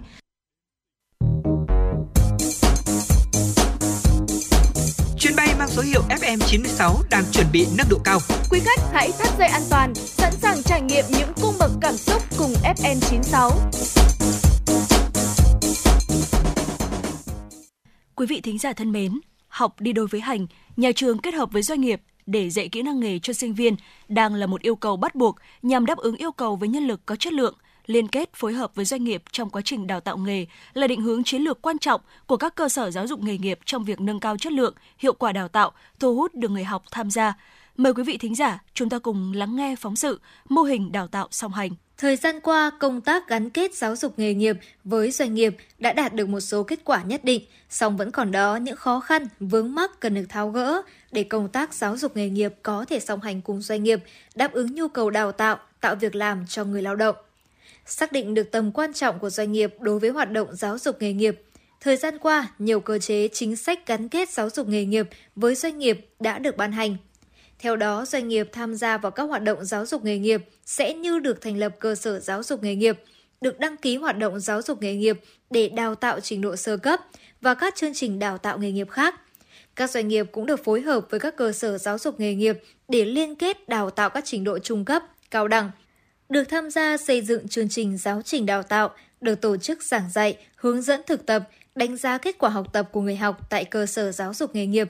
Hoạt động đào tạo của các cơ sở giáo dục nghề nghiệp thuộc doanh nghiệp đã đáp ứng một phần nhu cầu lao động kỹ thuật của doanh nghiệp, góp phần tăng quy mô đào tạo trong cả hệ thống giáo dục nghề nghiệp, tăng cường sự gắn kết chặt chẽ giữa đào tạo với sử dụng lao động qua đào tạo nghề nghiệp.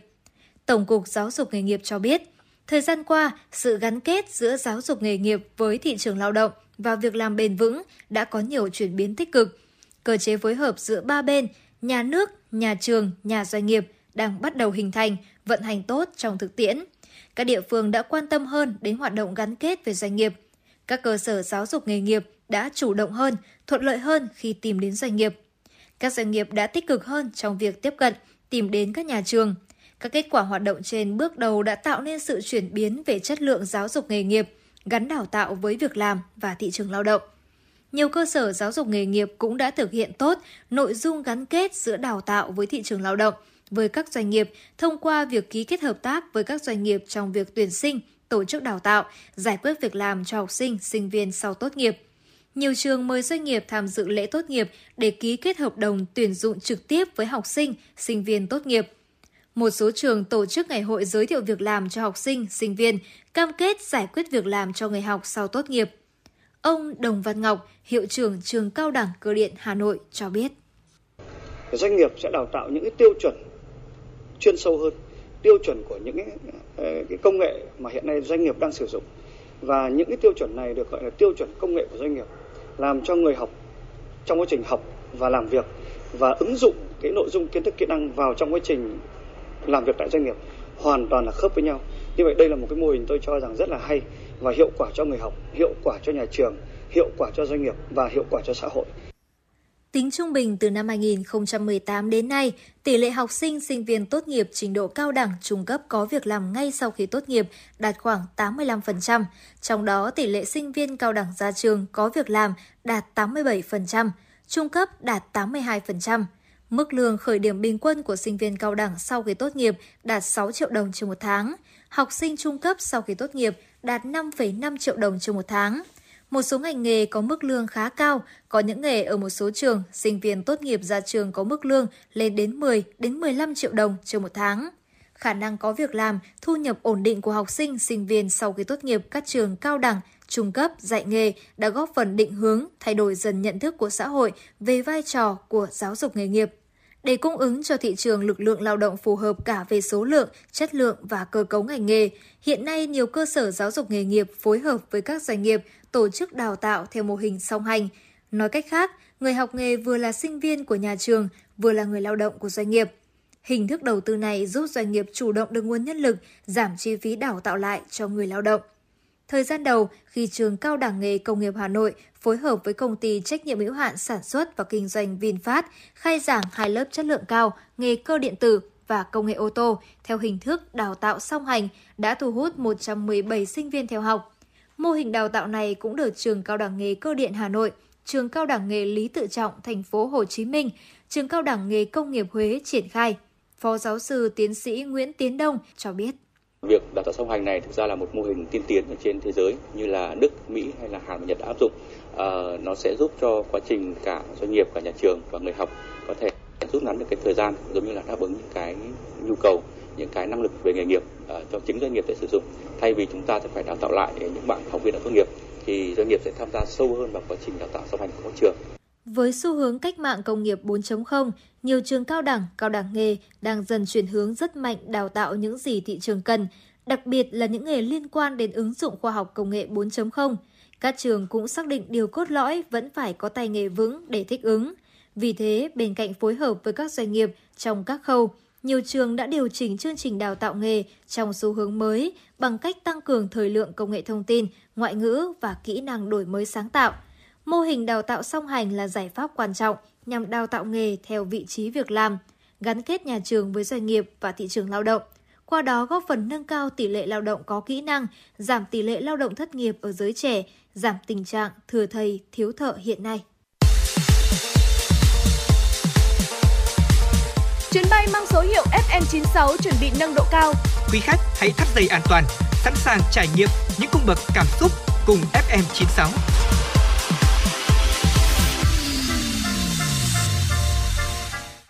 Thưa quý vị thính giả, chúng ta đang sống trong thời đại của cuộc cách mạng Internet kết nối toàn cầu. Mạng Internet đã mở ra những cơ hội vô cùng to lớn cho con người trong công cuộc hành trình tìm kiếm tri thức. Nhưng đồng thời cũng phát sinh một vấn đề quan trọng hơn, đó là đảm bảo sự an toàn của người sử dụng trên không gian mạng công khai cơ hội và việc làm ngày càng đa dạng cho các bạn trẻ theo học chuyên ngành an toàn thông tin. Chắc chắn số lượng những người có chuyên môn giỏi về an toàn thông tin, bảo mật sẽ thiếu hụt do tình hình an ninh mạng tại Việt Nam ngày càng phức tạp. Sau đây, mời quý vị và các bạn cùng tìm hiểu về vấn đề này thông qua phóng sự cơ hội việc làm từ ngành an toàn thông tin. Chúng ta đang sống trong thời đại công nghệ thông tin, ứng dụng hóa. Không khó để nhận thấy, ngành công nghệ thông tin có thể được ứng dụng ở mọi nơi, mọi lúc, mọi chỗ đã liên quan tới thông tin, dữ liệu chắc chắn cần sự an toàn, sự bảo mật thông tin. Tuy nhiên hiện nay, sự phát triển của thương mại điện tử, thanh toán trực tuyến đang làm gia tăng việc mất an toàn thông tin với hàng ngàn cuộc tấn công mạng Internet, chiếm dụng thông tin người dùng diễn ra hàng ngày, hàng giờ trên thế giới. Đây chính là thách thức cũng như là cơ hội để an toàn thông tin khẳng định vị thế hàng đầu của mình trong thời đại công nghệ số. An toàn thông tin là ngành đảm nhiệm vai trò bảo vệ hệ thống thông tin dữ liệu, tránh khỏi sự tấn công của các virus, mã độc, chống lại các hành động truy cập, sửa đổi, phát tán, phá hoại dữ liệu bất hợp pháp, nhằm đảm bảo cho các hệ thống thông tin thực hiện đúng chức năng, phục vụ đúng đối tượng một cách chính xác và tin cậy. Cuộc cách mạng công nghiệp số được đặc trưng bởi sự thích hợp, không có ranh giới giữa tất cả các lĩnh vực dựa trên nền tảng của sự phát triển công nghệ Internet kết nối vạn vật, trí tuệ nhân tạo, dữ liệu lớn, tự động hóa, vân vân. Trong sự chuyển dịch theo xu hướng của cuộc cách mạng công nghiệp lần thứ tư, các thiết bị di động, thiết bị cảm biến có thể kết nối với nhau trở nên thông minh hơn nhờ trí tuệ nhân tạo. Để có thể làm việc với các thiết bị công nghệ máy móc ngày một thông minh hơn vì có trí tuệ nhân tạo, thì con người cũng phải học tập rèn luyện để có thể điều khiển các thiết bị đó, không gây mất an toàn thông tin cho cơ quan tổ chức. Do đó, ngành an toàn thông tin cho đến nay vẫn thiếu nhân lực, thường xuyên trở thành ngành đem lại nhiều cơ hội việc làm cho giới trẻ. Theo nhiều trang web tuyển dụng uy tín của nước ta, mức lương khởi điểm cho một kỹ sư an toàn thông tin vừa mới tốt nghiệp đại học là từ 7 đến 9 triệu đồng một tháng. Nếu có kinh nghiệm làm việc từ 4 đến 5 năm cơ hội của các kỹ sư an toàn thông tin còn hấp dẫn hơn khi có thể trở thành chuyên viên bảo mật cơ sở dữ liệu, chuyên viên tư vấn an toàn thông tin mạng, chuyên viên quản trị bảo mật mạng và hệ thống chuyên viên giả soát lỗ hổng và điểm yếu. Trong cuộc cách mạng công nghiệp lần thứ tư, khi thông tin là một loại hàng hóa đặc biệt có thể đem lại nhiều lợi nhuận, thì việc đảm bảo an toàn thông tin được coi là một ngành, một lĩnh vực quan trọng để sớm có cơ hội làm việc trong ngành an toàn thông tin ngay từ khi còn là sinh viên. Cũng cần phải quan tâm đến việc vừa tiếp thu kiến thức trên giảng đường, vừa phải rèn luyện các kỹ năng mềm. Việc mất cắp, dò dỉ thông tin mang lại những rủi ro lớn cho cá nhân và doanh nghiệp. Vì thế, hầu hết tại các doanh nghiệp lớn đều có ít nhất một kỹ thuật viên tốt nghiệp từ ngành an toàn thông tin. Nó đảm bảo cho họ an tâm hoạt động và bảo vệ các bí mật của tổ chức. Lĩnh vực an toàn thông tin đòi hỏi người học cần phải đầu tư nhiều thời gian hơn các lĩnh vực khác trong ngành công nghệ thông tin. Bởi sự phức tạp của các thuật toán cũng như các nguy cơ mất an toàn thông tin ngày càng nhiều hơn. Trong cuộc cách mạng số, các quốc gia sẽ không chỉ dựa vào lợi thế về vốn, công nghệ và tài nguyên khoáng sản sẵn có, mà phải tìm đến các lợi thế khác về năng lực sáng tạo và khai thác trí tuệ con người. Do đó, sáng tạo và đổi mới đang trở thành động lực chủ yếu cho sự phát triển và sáng tạo, cũng chính là yếu tố cạnh tranh cho sản phẩm. Các doanh nghiệp an toàn thông tin cũng đặt ra yêu cầu cao hơn đối với việc tuyển dụng nhân viên mới để đón đầu các cơ hội trong thời kỳ cách mạng công nghiệp lần thứ tư. Ông Khổng Huy Hùng, Tổng Giám đốc Công ty Cổ phần Công nghệ An ninh Không gian mạng Việt Nam cho biết. Lĩnh vực an toàn thông tin mong muốn lớn nhất không phải là tìm được những bạn giỏi nhất mà muốn tìm những bạn có tư duy làm việc tốt nhất. Tư duy làm việc ở đây nó thể hiện rằng là các bạn ý rất là nhanh chóng thích ứng và các bạn đặc biệt là có cái khả năng tư duy giải quyết vấn đề rất là nhanh. Như vậy, tư duy làm việc sẽ không chỉ là các kiến thức mà các bạn sinh viên có được khi chăm chỉ học tập trên giảng đường. Tư duy làm việc đòi hỏi mỗi bạn sinh viên còn phải biết cách vận dụng kiến thức đã học vào quá trình thực tập tại các doanh nghiệp để tích lũy kinh nghiệm. Vì vậy, vài năm trở lại đây, các doanh nghiệp an toàn thông tin thường phối hợp với các trường đào tạo chuyên ngành công nghệ thông tin để tổ chức các khóa thực tập, chủ động đào tạo sinh viên ngành an toàn thông tin tại doanh nghiệp. Ông Ngô Tuấn Anh, Phó Chủ tịch phụ trách an ninh mạng Tập đoàn Công nghệ BKV chia sẻ. Trong thời gian vừa qua thì BKV cũng rất là muốn là tuyển trực tiếp nhân sự từ bên ngoài trong bảng về an toàn thông tin. Mà thực tế thì gần như là đến thời điểm bây giờ là chưa tuyển trực tiếp được ở ngoài vào, mà BKV đang phải tự đào tạo. Lĩnh vực này nó hơi đặc thù một chút. Có nghĩa là ngoài cái tính về lý thuyết thì người làm việc trong mảng này, nó cần phải có những cái kinh nghiệm, mà những kinh nghiệm thực tế làm trong cái mảng này chứ không phải là chúng ta chỉ học lý thuyết và chúng ta có thể làm được. Ở các doanh nghiệp an toàn thông tin, các bạn sinh viên có thể áp dụng các kiến thức đã học, có thể thực hành các kỹ năng như làm việc nhóm, kỹ năng giao tiếp, kỹ năng thuyết trình giới thiệu sản phẩm. Trong quá trình vừa học tập, vừa tham gia thực tập tại các doanh nghiệp, chính các bạn sinh viên cũng cần tự đánh giá xem mình còn thiếu các kỹ năng gì để nhanh chóng rèn luyện, đáp ứng nhu cầu của đơn vị tuyển dụng. Bạn Nguyễn Đăng Hải, sinh viên học viện Mật mã, đã tự rút ra kinh nghiệm. Em thấy điểm yếu kém là vấn đề tối ưu hóa tư duy của mình. Điểm yếu kém thứ hai là về kỹ năng ờ, ngoài kỹ năng giao tiếp ra còn kỹ năng về ờ, ngoại ngữ, kỹ năng về ờ, cách dịch văn bản về tiếng Anh. Cái thứ ba em nghĩ là đó là kỹ năng làm việc nhóm. Những chuyên gia an toàn thông tin giống như những chiến sĩ tiên phong trên không gian mạng, đem lại sự yên bình cho người sử dụng, cũng như sự hoạt động an toàn và thông suốt của mạng máy tính. Đến với ngành học này, bạn sẽ hiểu và làm chủ được những công nghệ bảo mật phổ biến, các kỹ thuật mã hóa, giải mã các thông điệp, nắm được cách xây dựng một hệ thống mạng an toàn, cách thức phòng chống các cuộc tấn công từ chối dịch vụ, tìm hiểu cơ chế hoạt động của virus và những phần mềm độc hại, để từ đó phát hiện và phòng tránh. Quan trọng không kém, đó là xây dựng được chuẩn chính sách an toàn thông tin để bảo vệ hệ thống. Quý vị và các bạn đang theo dõi kênh FM 96 MHz của đài phát thanh truyền hình Hà Nội. Hãy giữ sóng và tương tác với chúng tôi theo số điện thoại 024 3773 6688.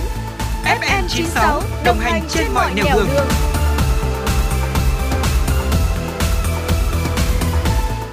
Quý thính giả thân mến, quý thính giả đang nghe chương trình Chuyển động Hà Nội chiều, phát sóng trực tiếp trên tần số FM 96 MHz của Đài Phát thanh và Truyền hình Hà Nội.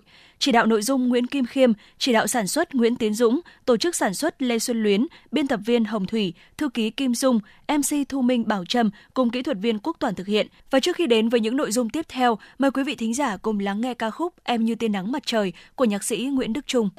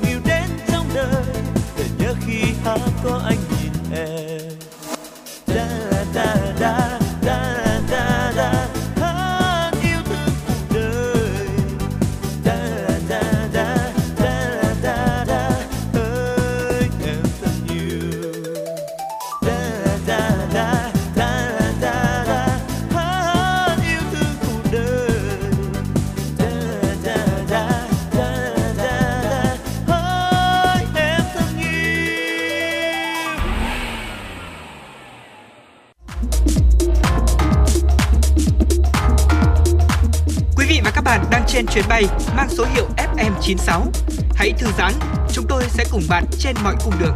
Hãy giữ sóng và tương tác với chúng tôi theo số điện thoại 024 3773 6688.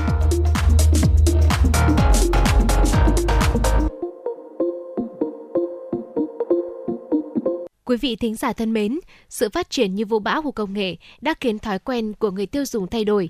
Phương thức mua sắm online, kinh doanh qua mạng xã hội dần chiếm lĩnh thị trường. Từ những người nội trợ đến những nhân viên văn phòng hoặc bất kỳ ai, họ đều tiết kiệm được thời gian mua sắm. Chỉ cần ngồi một chỗ, chỉ cần nhấp chuột và chờ ship tận nơi. Thế nhưng trong quá trình mua bán hàng online đã xuất hiện nhiều chiêu trò lừa đảo mà phần đông nạn nhân là những người mua hàng nhẹ dạ cả tin. Sau đây là phóng sự của chúng tôi với tựa đề Tránh rủi ro khi mua hàng online. Dịch COVID-19 gây ra nhiều thay đổi lên nền kinh tế toàn cầu, bao gồm cả Việt Nam. Do ảnh hưởng bởi các quy định cách ly xã hội và hạn chế tiếp xúc, người tiêu dùng đã dần quen thuộc hơn với việc mua sắm trực tuyến. Số lượng người tham gia mua bán online ngày một tăng. Phải nói rằng thương mại điện tử đang đóng góp một phần rất quan trọng trong nền kinh tế Việt Nam. Đây là cơ hội cho các doanh nghiệp thương mại điện tử và cũng đồng thời là thách thức cho các doanh nghiệp truyền thống. Theo thống kê của cơ quan chức năng, đến nay cả nước đã có 44,8 triệu người tham gia mua sắm trực tuyến, tăng mạnh so với con số 30,3 triệu người vào năm 2015. Với giá trị mua sắm trực tuyến là 225 USD trên một người trên một năm. Mục tiêu đến năm 2025 có 55% dân số tham gia mua sắm trực tuyến với giá trị mua hàng là 600 USD trên một người trên một năm. Doanh số thương mại điện tử có thể đạt 35 tỷ USD. Chuyên gia kinh tế, tiến sĩ Nguyễn Trí Hiếu cho biết, không có nghi ngờ gì là thương mại điện tử hiện tại đang góp một cái đóng một cái vai trò rất quan trọng trong nền kinh tế Việt Nam. Chúng ta biết rằng có lẽ hai cái yếu tố mà nó ờ, thúc đẩy thương mại điện tử tại thời điểm này. Cái thứ nhất ạ, là cách mạng công nghệ 4.0 nó đã thay đổi toàn bộ thương mại trên thế giới. Thay vì như trước kia là mua bán truyền thống thì bây giờ qua thương mại điện tử người ta có thể trao đổi hàng hóa tất cả qua một mạng lưới toàn cầu. Cái yếu tố thứ hai cũng quan trọng, đó là dịch bệnh COVID-19 ập đến với thế giới. Và chúng ta biết rằng ngay cả Hà Nội, chúng ta đang uh, chứng kiến một cái giai đoạn hết sức là nghiêm trọng bởi dịch bệnh. Nhưng mà cũng từ trong cái khó đó nó đưa đến cái khôn, tức là người ta thay vì ra ngoài đến các chợ búa mua, mua bán thì bây giờ qua thương mại điện tử để có thể đặt hàng không phủ nhận một điều rằng mua hàng online nhanh, gọn, không mất thời gian, không mất công di chuyển mà giá cả đôi khi còn rẻ hơn nhiều so với bên ngoài. Tuy nhiên, không phải mặt hàng rẻ nào cũng tốt mà nhiều khi đó là hàng kém chất lượng, hàng nhái, hàng giả được đưa đến người tiêu dùng bằng chiêu thức trá hình. Khi mua bán thông qua mạng xã hội, người mua chỉ nhìn thấy hình ảnh và đó có thể là hình ảnh tượng trưng chứ không phản ánh được chính xác sản phẩm thật được giao bán. Hơn nữa, việc quản lý bán hàng online đang là một lỗ hổng. Chỉ cần một tài khoản mạng xã hội thì bất kỳ ai cũng có thể đăng bán hàng mà không có cơ quan nào kiểm soát về chất lượng, nguồn gốc của hàng hóa. Nếu như trước đây, các mặt hàng chào bán trên mạng xã hội chỉ dừng lại ở quần áo, mỹ phẩm, giày dép thì hiện tại đã có thêm thực phẩm, phụ tùng xe máy và tất tật những gì có thể trao đổi mua bán được. Chỉ cần vào Google tìm kiếm từ khóa sản phẩm bạn muốn mua thì sẽ có hàng trăm, hàng ngàn sự lựa chọn cho khách hàng. Do hàng kém chất lượng đã đành, một hình thức lừa gạt mới nữa đó chính là lấy lòng tin của khách ở lần mua hàng đầu tiên để tạo uy tín, rồi những lần sau để khách hàng phải ngậm đắng nút cay vì hàng giả, tiền thật. Chẳng những thế, lợi dụng sự gấp gáp, khao khát hàng hóa của khách hàng, các shop online còn có chiêu thức yêu cầu khách hàng chuyển tiền trước vì lý do tiền vốn cao, phí vận chuyển tăng, rồi sau đó thì hàng không có mà tiền thì mất. Chị Nguyễn Thị Quyên và anh Hoàng Văn Tiến là những khách hàng đã gặp trục trặc khi mua bán online trên các gian hàng điện tử cho biết. Cái váy này là đặt trên mạng của Lazada. Nhìn trên mẫu nó rất là đẹp, mặc như kiểu vợ của Beckham hay mặc. Về sau mặc rộng cổ, cái lượt trễ, có lệch lạc có chung là chung một xấu. Gửi hàng để trao đổi đi, trao đổi lại qua mấy người và các bạn ấy chặn số. Không gọi được, không liên quan gì. Nhìn qua hình ảnh trên phây rất là đẹp, giá thì rất hấp dẫn nhưng mà thực ra khi mà mình mua một cái khoan ờ, chạy bằng pin của Nakita ấy, về mở ra thấy đồ đúng đồ hàng mã, không thể dùng được, chạy tí là pin hết, rồi máy yếu không dùng nổi, chẳng bao giờ nó bảo hành. Ờ, mình mua đứt bán đoạn trả tiền xong là thôi, là nó chịu. Các đối tượng lừa đảo thường bỏ thời gian theo dõi, tìm hiểu rất kỹ các shop bán hàng online có uy tín, có nhiều khách mua, Chúng lập Facebook giả y hệt người bán, tìm cách kết bạn với càng nhiều người quen của người bán càng tốt để tạo vỏ bọc như thật, rồi kết bạn với nhóm khách hàng có nhu cầu mua sắm để săn mồi. Thủ đoạn chiếm đoạt tài sản của chúng là câu kéo các nạn nhân mua hàng theo chương trình giảm giá và yêu cầu khách hàng chuyển khoản đặt cọc trước. Nhiều người bán hàng online còn có những chiêu giật tiền của khách hàng vô cùng tinh vi, kín kẽ. Chiêu lừa đảo cơ bản nhất là người bán yêu cầu người mua chuyển tiền trước rồi mới chuyển hàng sau. Để lấy được tiền của khách hàng, những người bán này thường giảm giá sản phẩm ở mức rất sốc rồi dục người mua chuyển khoản trước để giữ hàng, nếu không sẽ không mua được giá đó. Đây là vấn nạn chung làm đau đầu những người bán hàng online chân chính. Facebook của người kinh doanh qua mạng uy tín luôn bị các đối thủ kinh doanh trầu trực theo dõi. Không ít người mua vì ham rẻ, không tìm hiểu thông tin kỹ càng mà nhắm mắt mua hàng không rõ nguồn gốc, hàng giả, hàng kém chất lượng. Chuyên gia kinh tế Nguyễn Minh Phong cho biết cái việc lừa đảo và đảo hại quyền lợi người tiêu dùng là một trong những vấn nạn mà nhất nhối nhất của thương mại điện tử cần phải có những giải pháp đồng bộ bao gồm là luật xử lý nghiêm những trường hợp vi phạm các quy định liên quan tới cạnh tranh thương mại lành mạnh cũng như bảo vệ quyền lợi người tiêu dùng và đặc biệt là chống hàng giả, hàng nhái thứ hai nữa là cần phải phát triển các cái dịch vụ và các cái thông tin về hàng hóa để kiểm định chất lượng hàng hóa và đặc biệt là tuyên truyền để cho người tiêu dùng thêm kiến thức, thêm cái khả năng tự mình đối phó và tránh được những cái cạm bẫy lừa đảo trên thương mại điện tử. Ngoài ra thì các cơ sở sản xuất kinh doanh cũng cần phải thực hiện tốt những cái quy định có liên quan bao gồm cả công bố tiêu chuẩn chất lượng hàng hóa của mình à, cũng như thực hiện các cái chính sách hậu mãi để đảm bảo quyền lợi của người tiêu dùng. Vậy chúng ta cần làm gì để không bị lừa khi mua hàng qua mạng? Các chuyên gia đã có lời khuyên như sau. Lựa chọn trang bán hàng uy tín, đây là điều đầu tiên bạn cần lưu ý khi lựa chọn nhà cung cấp hoặc trang thương mại điện tử tốt có uy tín từ giao dịch. Tìm hiểu kỹ thông tin, người bán phải cung cấp đầy đủ thông tin về giá cả, bảo hành, mô tả sản phẩm, địa chỉ trực tiếp, chính sách đổi trả, hoàn tiền cho người mua để có sự lựa chọn đa dạng nhất. Tìm hiểu thêm về thông tin sản phẩm, nếu bạn cảm thấy sản phẩm quá thần kỳ đến mức khó tin hay giá khuyến mại quá rẻ, đừng ngần ngại làm một cuộc điều tra nho nhỏ với từ khóa là chính sản phẩm bạn đang có ý định mua cẩn thận khi thanh toán. Về nguyên tắc, mua bán trực tuyến là phải thanh toán trực tuyến thông qua tài khoản ảo trực tuyến hoặc thẻ tín dụng cá nhân. Tuy nhiên, ở Việt Nam, bên cạnh thanh toán trực tuyến còn có hình thức thanh toán khi nhận hàng. Giữ lại hóa đơn khi đã nhận hàng. Đây sẽ là bằng chứng, chứng cứ để đảm bảo quyền lợi cũng như để giải quyết trong các trường hợp bảo hành, đổi trả, hoàn tiền. Tuy nhiên, bên cạnh việc khách hàng phải tự bảo vệ mình thì các cơ quan chức năng cũng cần phải có những giải pháp đồng bộ bao gồm xử lý nghiêm các trường hợp vi phạm luật cạnh tranh thương mại cũng như bảo vệ quyền lợi người tiêu dùng. Và đặc biệt là chống hàng giả, hàng nhái.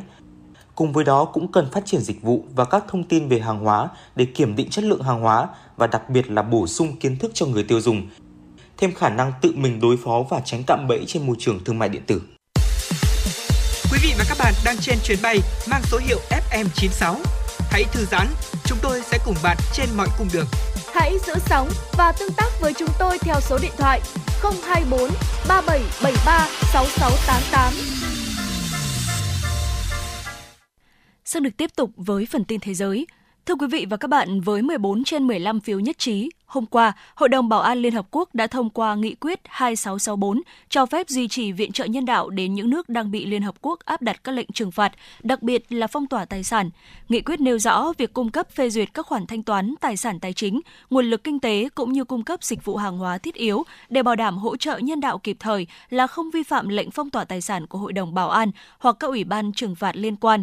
Quy định mới sẽ áp dụng với các chương trình, quỹ và cơ quan Liên Hợp Quốc cũng như các tổ chức tham gia vào công tác nhân đạo của Liên Hợp Quốc. Đáng chú ý, quy định miễn trừ sẽ chỉ áp dụng trong 2 năm với cơ chế trừng phạt tổ chức khủng bố nhà nước Hồi giáo tự xưng IS, mạng lưới khủng bố Al-Qaeda kể từ ngày nghị quyết được thông qua và Hội đồng Bảo an có thể gia hạn. Trong vòng 9 tháng từ khi nghị quyết được thông qua, Tổng thư ký Liên Hợp Quốc có trách nhiệm soạn thảo báo cáo về những hậu quả nhân đạo không mong muốn từ các biện pháp trừng phạt của Hội đồng Bảo an, bao gồm lệnh cấm đi lại, cấm vận vũ khí cũng như những biện pháp đặc biệt theo các cơ chế trừng phạt hiện nay. Báo cáo này cũng sẽ đề xuất về cách thức giảm thiểu và giảm nhẹ những hậu quả như vậy thông qua việc ban hành các quy định miễn trừ bổ sung. Ủy ban chữ thập đỏ quốc tế đã hoan nghênh động thái trên, đồng thời bày tỏ hy vọng quy định mới mới sẽ giúp cải thiện dịch vụ cho các cộng đồng như chăm sóc sức khỏe và cung cấp nước sạch.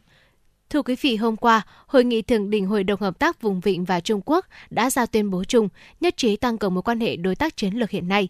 Trong tuyên bố chung được đưa ra sau Hội nghị Thượng đỉnh GCC Trung Quốc diễn ra vào ngày mới đây tại thủ đô Riyadh của Saudi Arabia, các nhà lãnh đạo hai bên đã nhấn mạnh tầm quan trọng của việc đưa quan hệ đối tác chiến lược vùng vịnh Trung Quốc bước vào kỷ nguyên mới trong lĩnh vực kinh tế, chính trị và văn hóa. Hai bên kêu gọi hỗ trợ lẫn nhau để thực hiện các lợi ích chung, trong khi các nước GCC cho biết sẽ hỗ trợ nỗ lực của Trung Quốc trong thúc đẩy phát triển kinh tế và cam kết tuân thủ nguyên tắc một Trung Quốc các bên đánh giá cao thành công của Qatar khi là nước chủ nhà vòng chung kết giải vô địch bóng đá thế giới World Cup đang diễn ra và nhấn mạnh vai trò tích cực của các trận đấu trong việc thúc đẩy giao hữu giữa con người với con người, giao lưu văn hóa cũng như giao lưu giữa các nền văn minh. Đồng thời, các nhà lãnh đạo nhấn mạnh tầm quan trọng của cuộc đối thoại toàn diện có sự tham gia của các nước trong khu vực nhằm giải quyết vấn đề hạt nhân Iran, các hoạt động gây bất ổn trong khu vực, ngăn chặn hành vi tài trợ cho các tổ chức khủng bố, nhóm giáo phái và tổ chức vũ trang bất hợp pháp, cũng như phổ biến tên lửa đạn đạo và máy bay không người lái, đồng thời phải đảm bảo an toàn cho các tuyến đường thủy quốc tế và cơ sở dầu khí. Kể từ ngày 1 tháng 1 năm 2023, khu vực tự do đi lại của châu Âu Schengen sẽ kết nạp thêm thành viên mới Croatia. Đây là lần đầu tiên sau hơn một thập kỷ khu vực này mở rộng thành viên, cùng kỳ vọng sẽ được các nước Liên minh châu Âu EU phê duyệt tương tự Croatia. Song Romania và Bulgaria đã một lần nữa lỡ chuyến tàu Schengen bởi sự phủ quyết của Áo vào phút chót. Động thái này giáng đòn mạnh vào nỗ lực kéo dài suốt 15 năm qua của hai nước. Trong thông báo được đưa ra sau cuộc họp mới đây, Ủy viên phụ trách nội vụ của EU, bà Eva Johansson cho biết các bộ trưởng nội vụ liên minh này đã nhất trí cho phép Croatia tham gia đầy đủ vào khu vực miễn thị thực Schengen. Tuy nhiên, Romania và Bulgaria sẽ phải chờ thêm một thời gian. Theo Bộ trưởng Nội vụ Áo Gerhard Kahner, sở dĩ Áo phủ quyết Romania và Bulgaria gia nhập Schengen bởi nước này đang chứng kiến tình trạng người xin tị nạn tăng mạnh, trong đó hơn 100.000 trường hợp nhập cư trái phép đã được phát hiện trong năm nay. Khoảng 40% người di cư đến Áo sau khi đi qua Thổ Nhĩ Kỳ và Bulgaria, Romania, tiếp đó đi qua Hungary. Trong khi đó, khu vực Schengen cho phép người dân qua lại tự do, không cần thị thực hay hộ chiếu. Mỗi ngày có khoảng 3,5 triệu người qua lại biên giới các nước. Áo lo ngại việc chấp nhận Bulgaria và Romania sẽ làm tăng nhập cư thông thường, gây ảnh hưởng tới các vấn đề xã hội. Ít nhất 3 người thiệt mạng, khoảng 10 người mất tích trong một vụ nổ vào sáng sớm ngày hôm qua, theo giờ địa phương, tại một tòa nhà trên đảo Jersey thuộc eo biển Manchi đã gây ra một đám cháy và ngọn lửa đã được dập tắt ngay sau đó. Cảnh sát trưởng của trên đảo Jersey Ông Smith cho biết, một tòa nhà 3 tầng nằm gần bến Helier của hòn đảo này đã bị sập. Một tòa nhà gần đó cũng bị hư hại. Các dịch vụ khẩn cấp tiếp tục tìm kiếm những người sống sót xuyên đêm. Dự báo số trường hợp tử vong trong vụ sập tòa nhà có thể tăng lên. Từ 20 đến 30 người đã được sơ tán và hai người bị thương đã được điều trị tại bệnh viện. Chính quyền địa phương khuyên cáo người dân Jersey chỉ đến bệnh viện chăm sóc khẩn cấp trong trường hợp thực sự cần cấp cứu y tế và tránh ra khu vực xảy ra vụ nổ vốn đã bị phong tỏa. Jersey là một thuộc địa vương thất của Vương quốc Liên hiệp Anh và Bắc Israel, được quản lý bởi chính quyền vương vị và có dân số khoảng 100.000 người. Jersey nằm ngoài khơi bờ biển phía bắc nước Pháp trong eo biển Manchi. Xin được chuyển sang những thông tin khác. Thưa quý vị và các bạn, Phó Thủ tướng Thường trực Chính phủ Phạm Bình Minh vừa ký quyết định số 1526 phê duyệt đề án tuyên truyền gương điển hình tiên tiến giai đoạn 2022-2025. Đề án đặt mục tiêu 100% bộ ngành địa phương xây dựng tiêu chuẩn, tiêu chí cụ thể gương điển hình tiên tiến phù hợp với từng lĩnh vực ngành nghề, cơ quan tổ chức đơn vị, xây dựng triển khai kế hoạch phát triển, tuyên truyền phổ biến, nhân rộng và tổ chức tôn vinh điển hình tiên tiến bằng các hình thức biểu dương, tôn vinh phù hợp Đề án được triển khai thực hiện trong phạm vi cả nước từ năm 2022 đến năm 2025. Nhiệm vụ đề án đặt ra cho các bộ ngành địa phương là nâng cao nhận thức, trách nhiệm và tăng cường sự chỉ đạo của các cấp các ngành về công tác phát triển, bồi dưỡng tuyên truyền, nhân rộng điển hình tiên tiến, chủ động tích cực phát hiện, xây dựng bồi dưỡng điển hình tiên tiến trong các lĩnh vực của đời sống, đổi mới nội dung, hình thức, phương thức phổ biến, tuyên truyền điển hình tiên tiến, bảo đảm khách quan trung thực, tránh cường điệu thổi phồng thành tích, các bộ ngành địa phương cần tăng cường phát hiện để khen thưởng và trình cấp trên khen thưởng kịp thời các điển hình tiên tiến tiêu biểu, quan tâm tuyên dương khen thưởng thành tích đột xuất, khen thưởng chuyên đề, đặc biệt khen thưởng đối với các tập thể cá nhân được phát hiện thông qua các phong trào thi đua yêu nước. Bên cạnh đó tăng cường công tác kiểm tra giám sát công tác xây dựng, nhân rộng điển hình tiên tiến đối với các bộ ngành địa phương, cơ quan đơn vị. Ban tuyên giáo Thành ủy Hà Nội đã có hướng dẫn số 81 về tuyên truyền kỷ niệm các ngày lễ lớn và sự kiện lịch sử quan trọng trong năm 2023. Theo đó, căn cứ hướng dẫn của Ban tuyên giáo Trung ương về tuyên truyền kỷ niệm các ngày lễ lớn và sự kiện lịch sử quan trọng trong năm 2023, trên địa bàn thành phố sẽ tập trung tuyên truyền sâu rộng về truyền thống lịch sử văn hóa và cách mạng của dân tộc của Thăng Long Hà Nội ngàn năm văn hiến anh hùng, thành phố vì hòa bình, thành phố sáng tạo, thông qua các hoạt động tuyên truyền kỷ niệm, tạo sự thống nhất cao trong đảng bộ thành phố, sự đồng thuận xã hội để triển khai thực hiện có hiệu quả đường lối chủ trương của Đảng, chính sách pháp luật của nhà nước và phương hướng nhiệm vụ của thành phố năm 2023 cổ vũ động viên các cấp các ngành doanh nghiệp, cán bộ đảng viên, các tầng lớp nhân dân và lực lượng vũ trang thủ đô đoàn kết vượt qua khó khăn, thách thức, chung sức đồng lòng, quyết tâm thực hiện thắng lợi nghị quyết đại hội Đảng bộ các cấp nhiệm kỳ 2020-2025, nghị quyết đại hội đại biểu lần thứ 17 Đảng bộ thành phố Hà Nội và nghị quyết đại hội đại biểu toàn quốc lần thứ 13 của Đảng. Thông tin từ Ban chỉ đạo chống buôn lậu, gian lận thương mại và hàng giả thành phố Hà Nội, Ban chỉ đạo 389 thành phố cho biết, trong tháng 11 năm nay, các lực lượng chức năng thành phố Hà Nội đã kiểm tra và phát hiện 3.289 vụ buôn lậu, gian lận thương mại hàng giả, thu nộp ngân sách trên 564,9 tỷ đồng.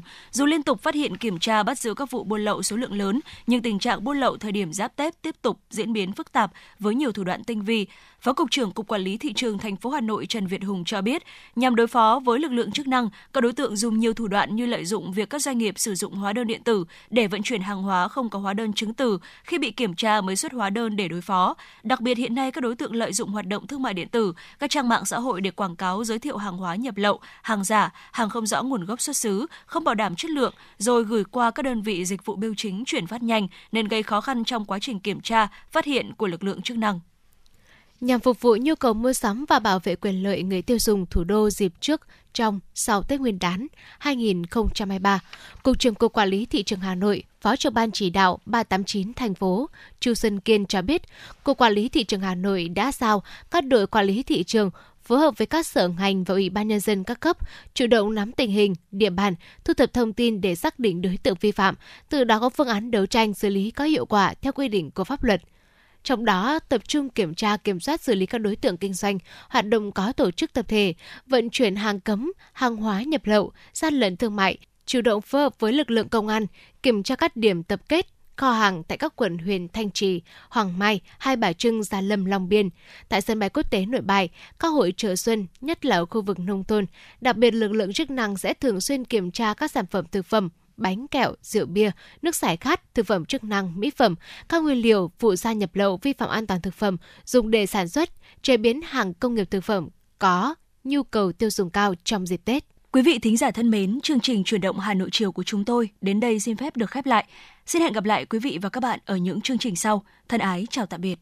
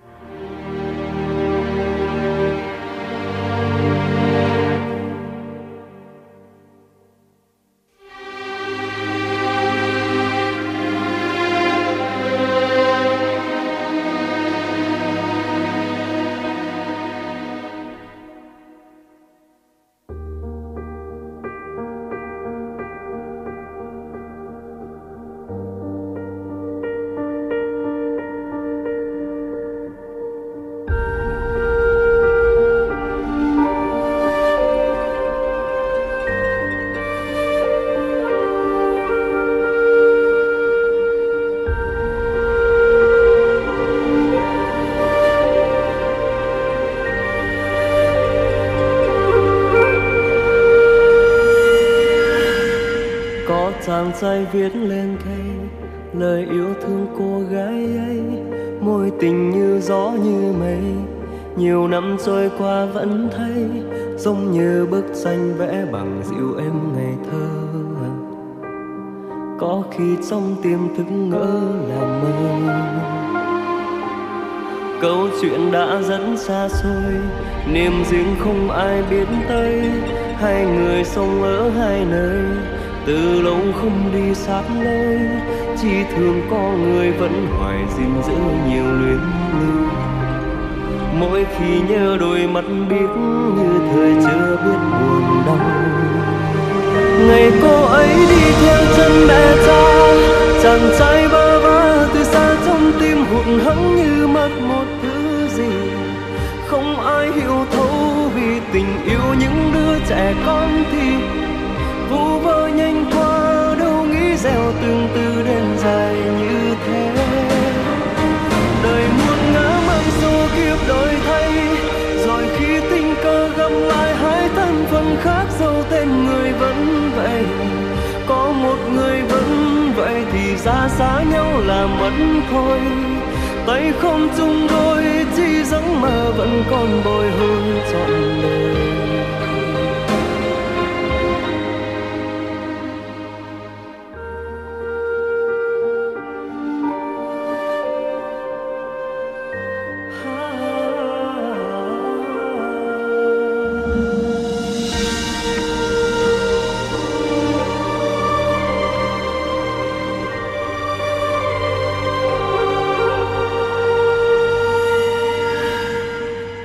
Có trai lúc xuân xanh, ngược xuôi bon sen đất khách. Mỗi tình cứ thế phai nhanh dường như thôi không nghĩ đến.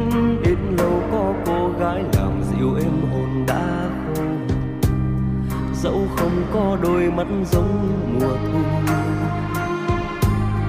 Câu chuyện đang lẽ xa xôi, niềm riêng không ai nhắc tới. Nhưng rồi ngăn cánh xa khơi một hôm cơn mưa dẫn lối thay cô gái nằm ấy khiến thổn thức như lúc đầu vẫn nơi đó đôi mắt biết nhưng giờ đã biết buồn đau.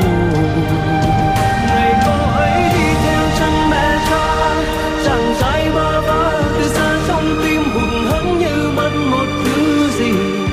Không ai hiểu thấu vì tình yêu những đứa trẻ con thì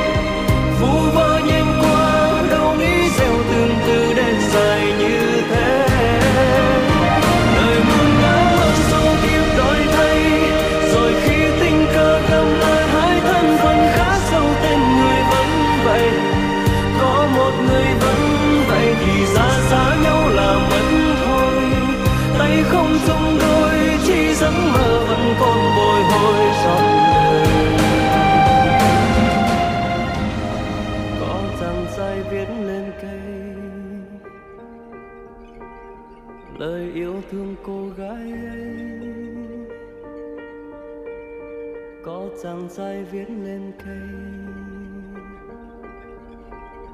Lời yêu thương cô gái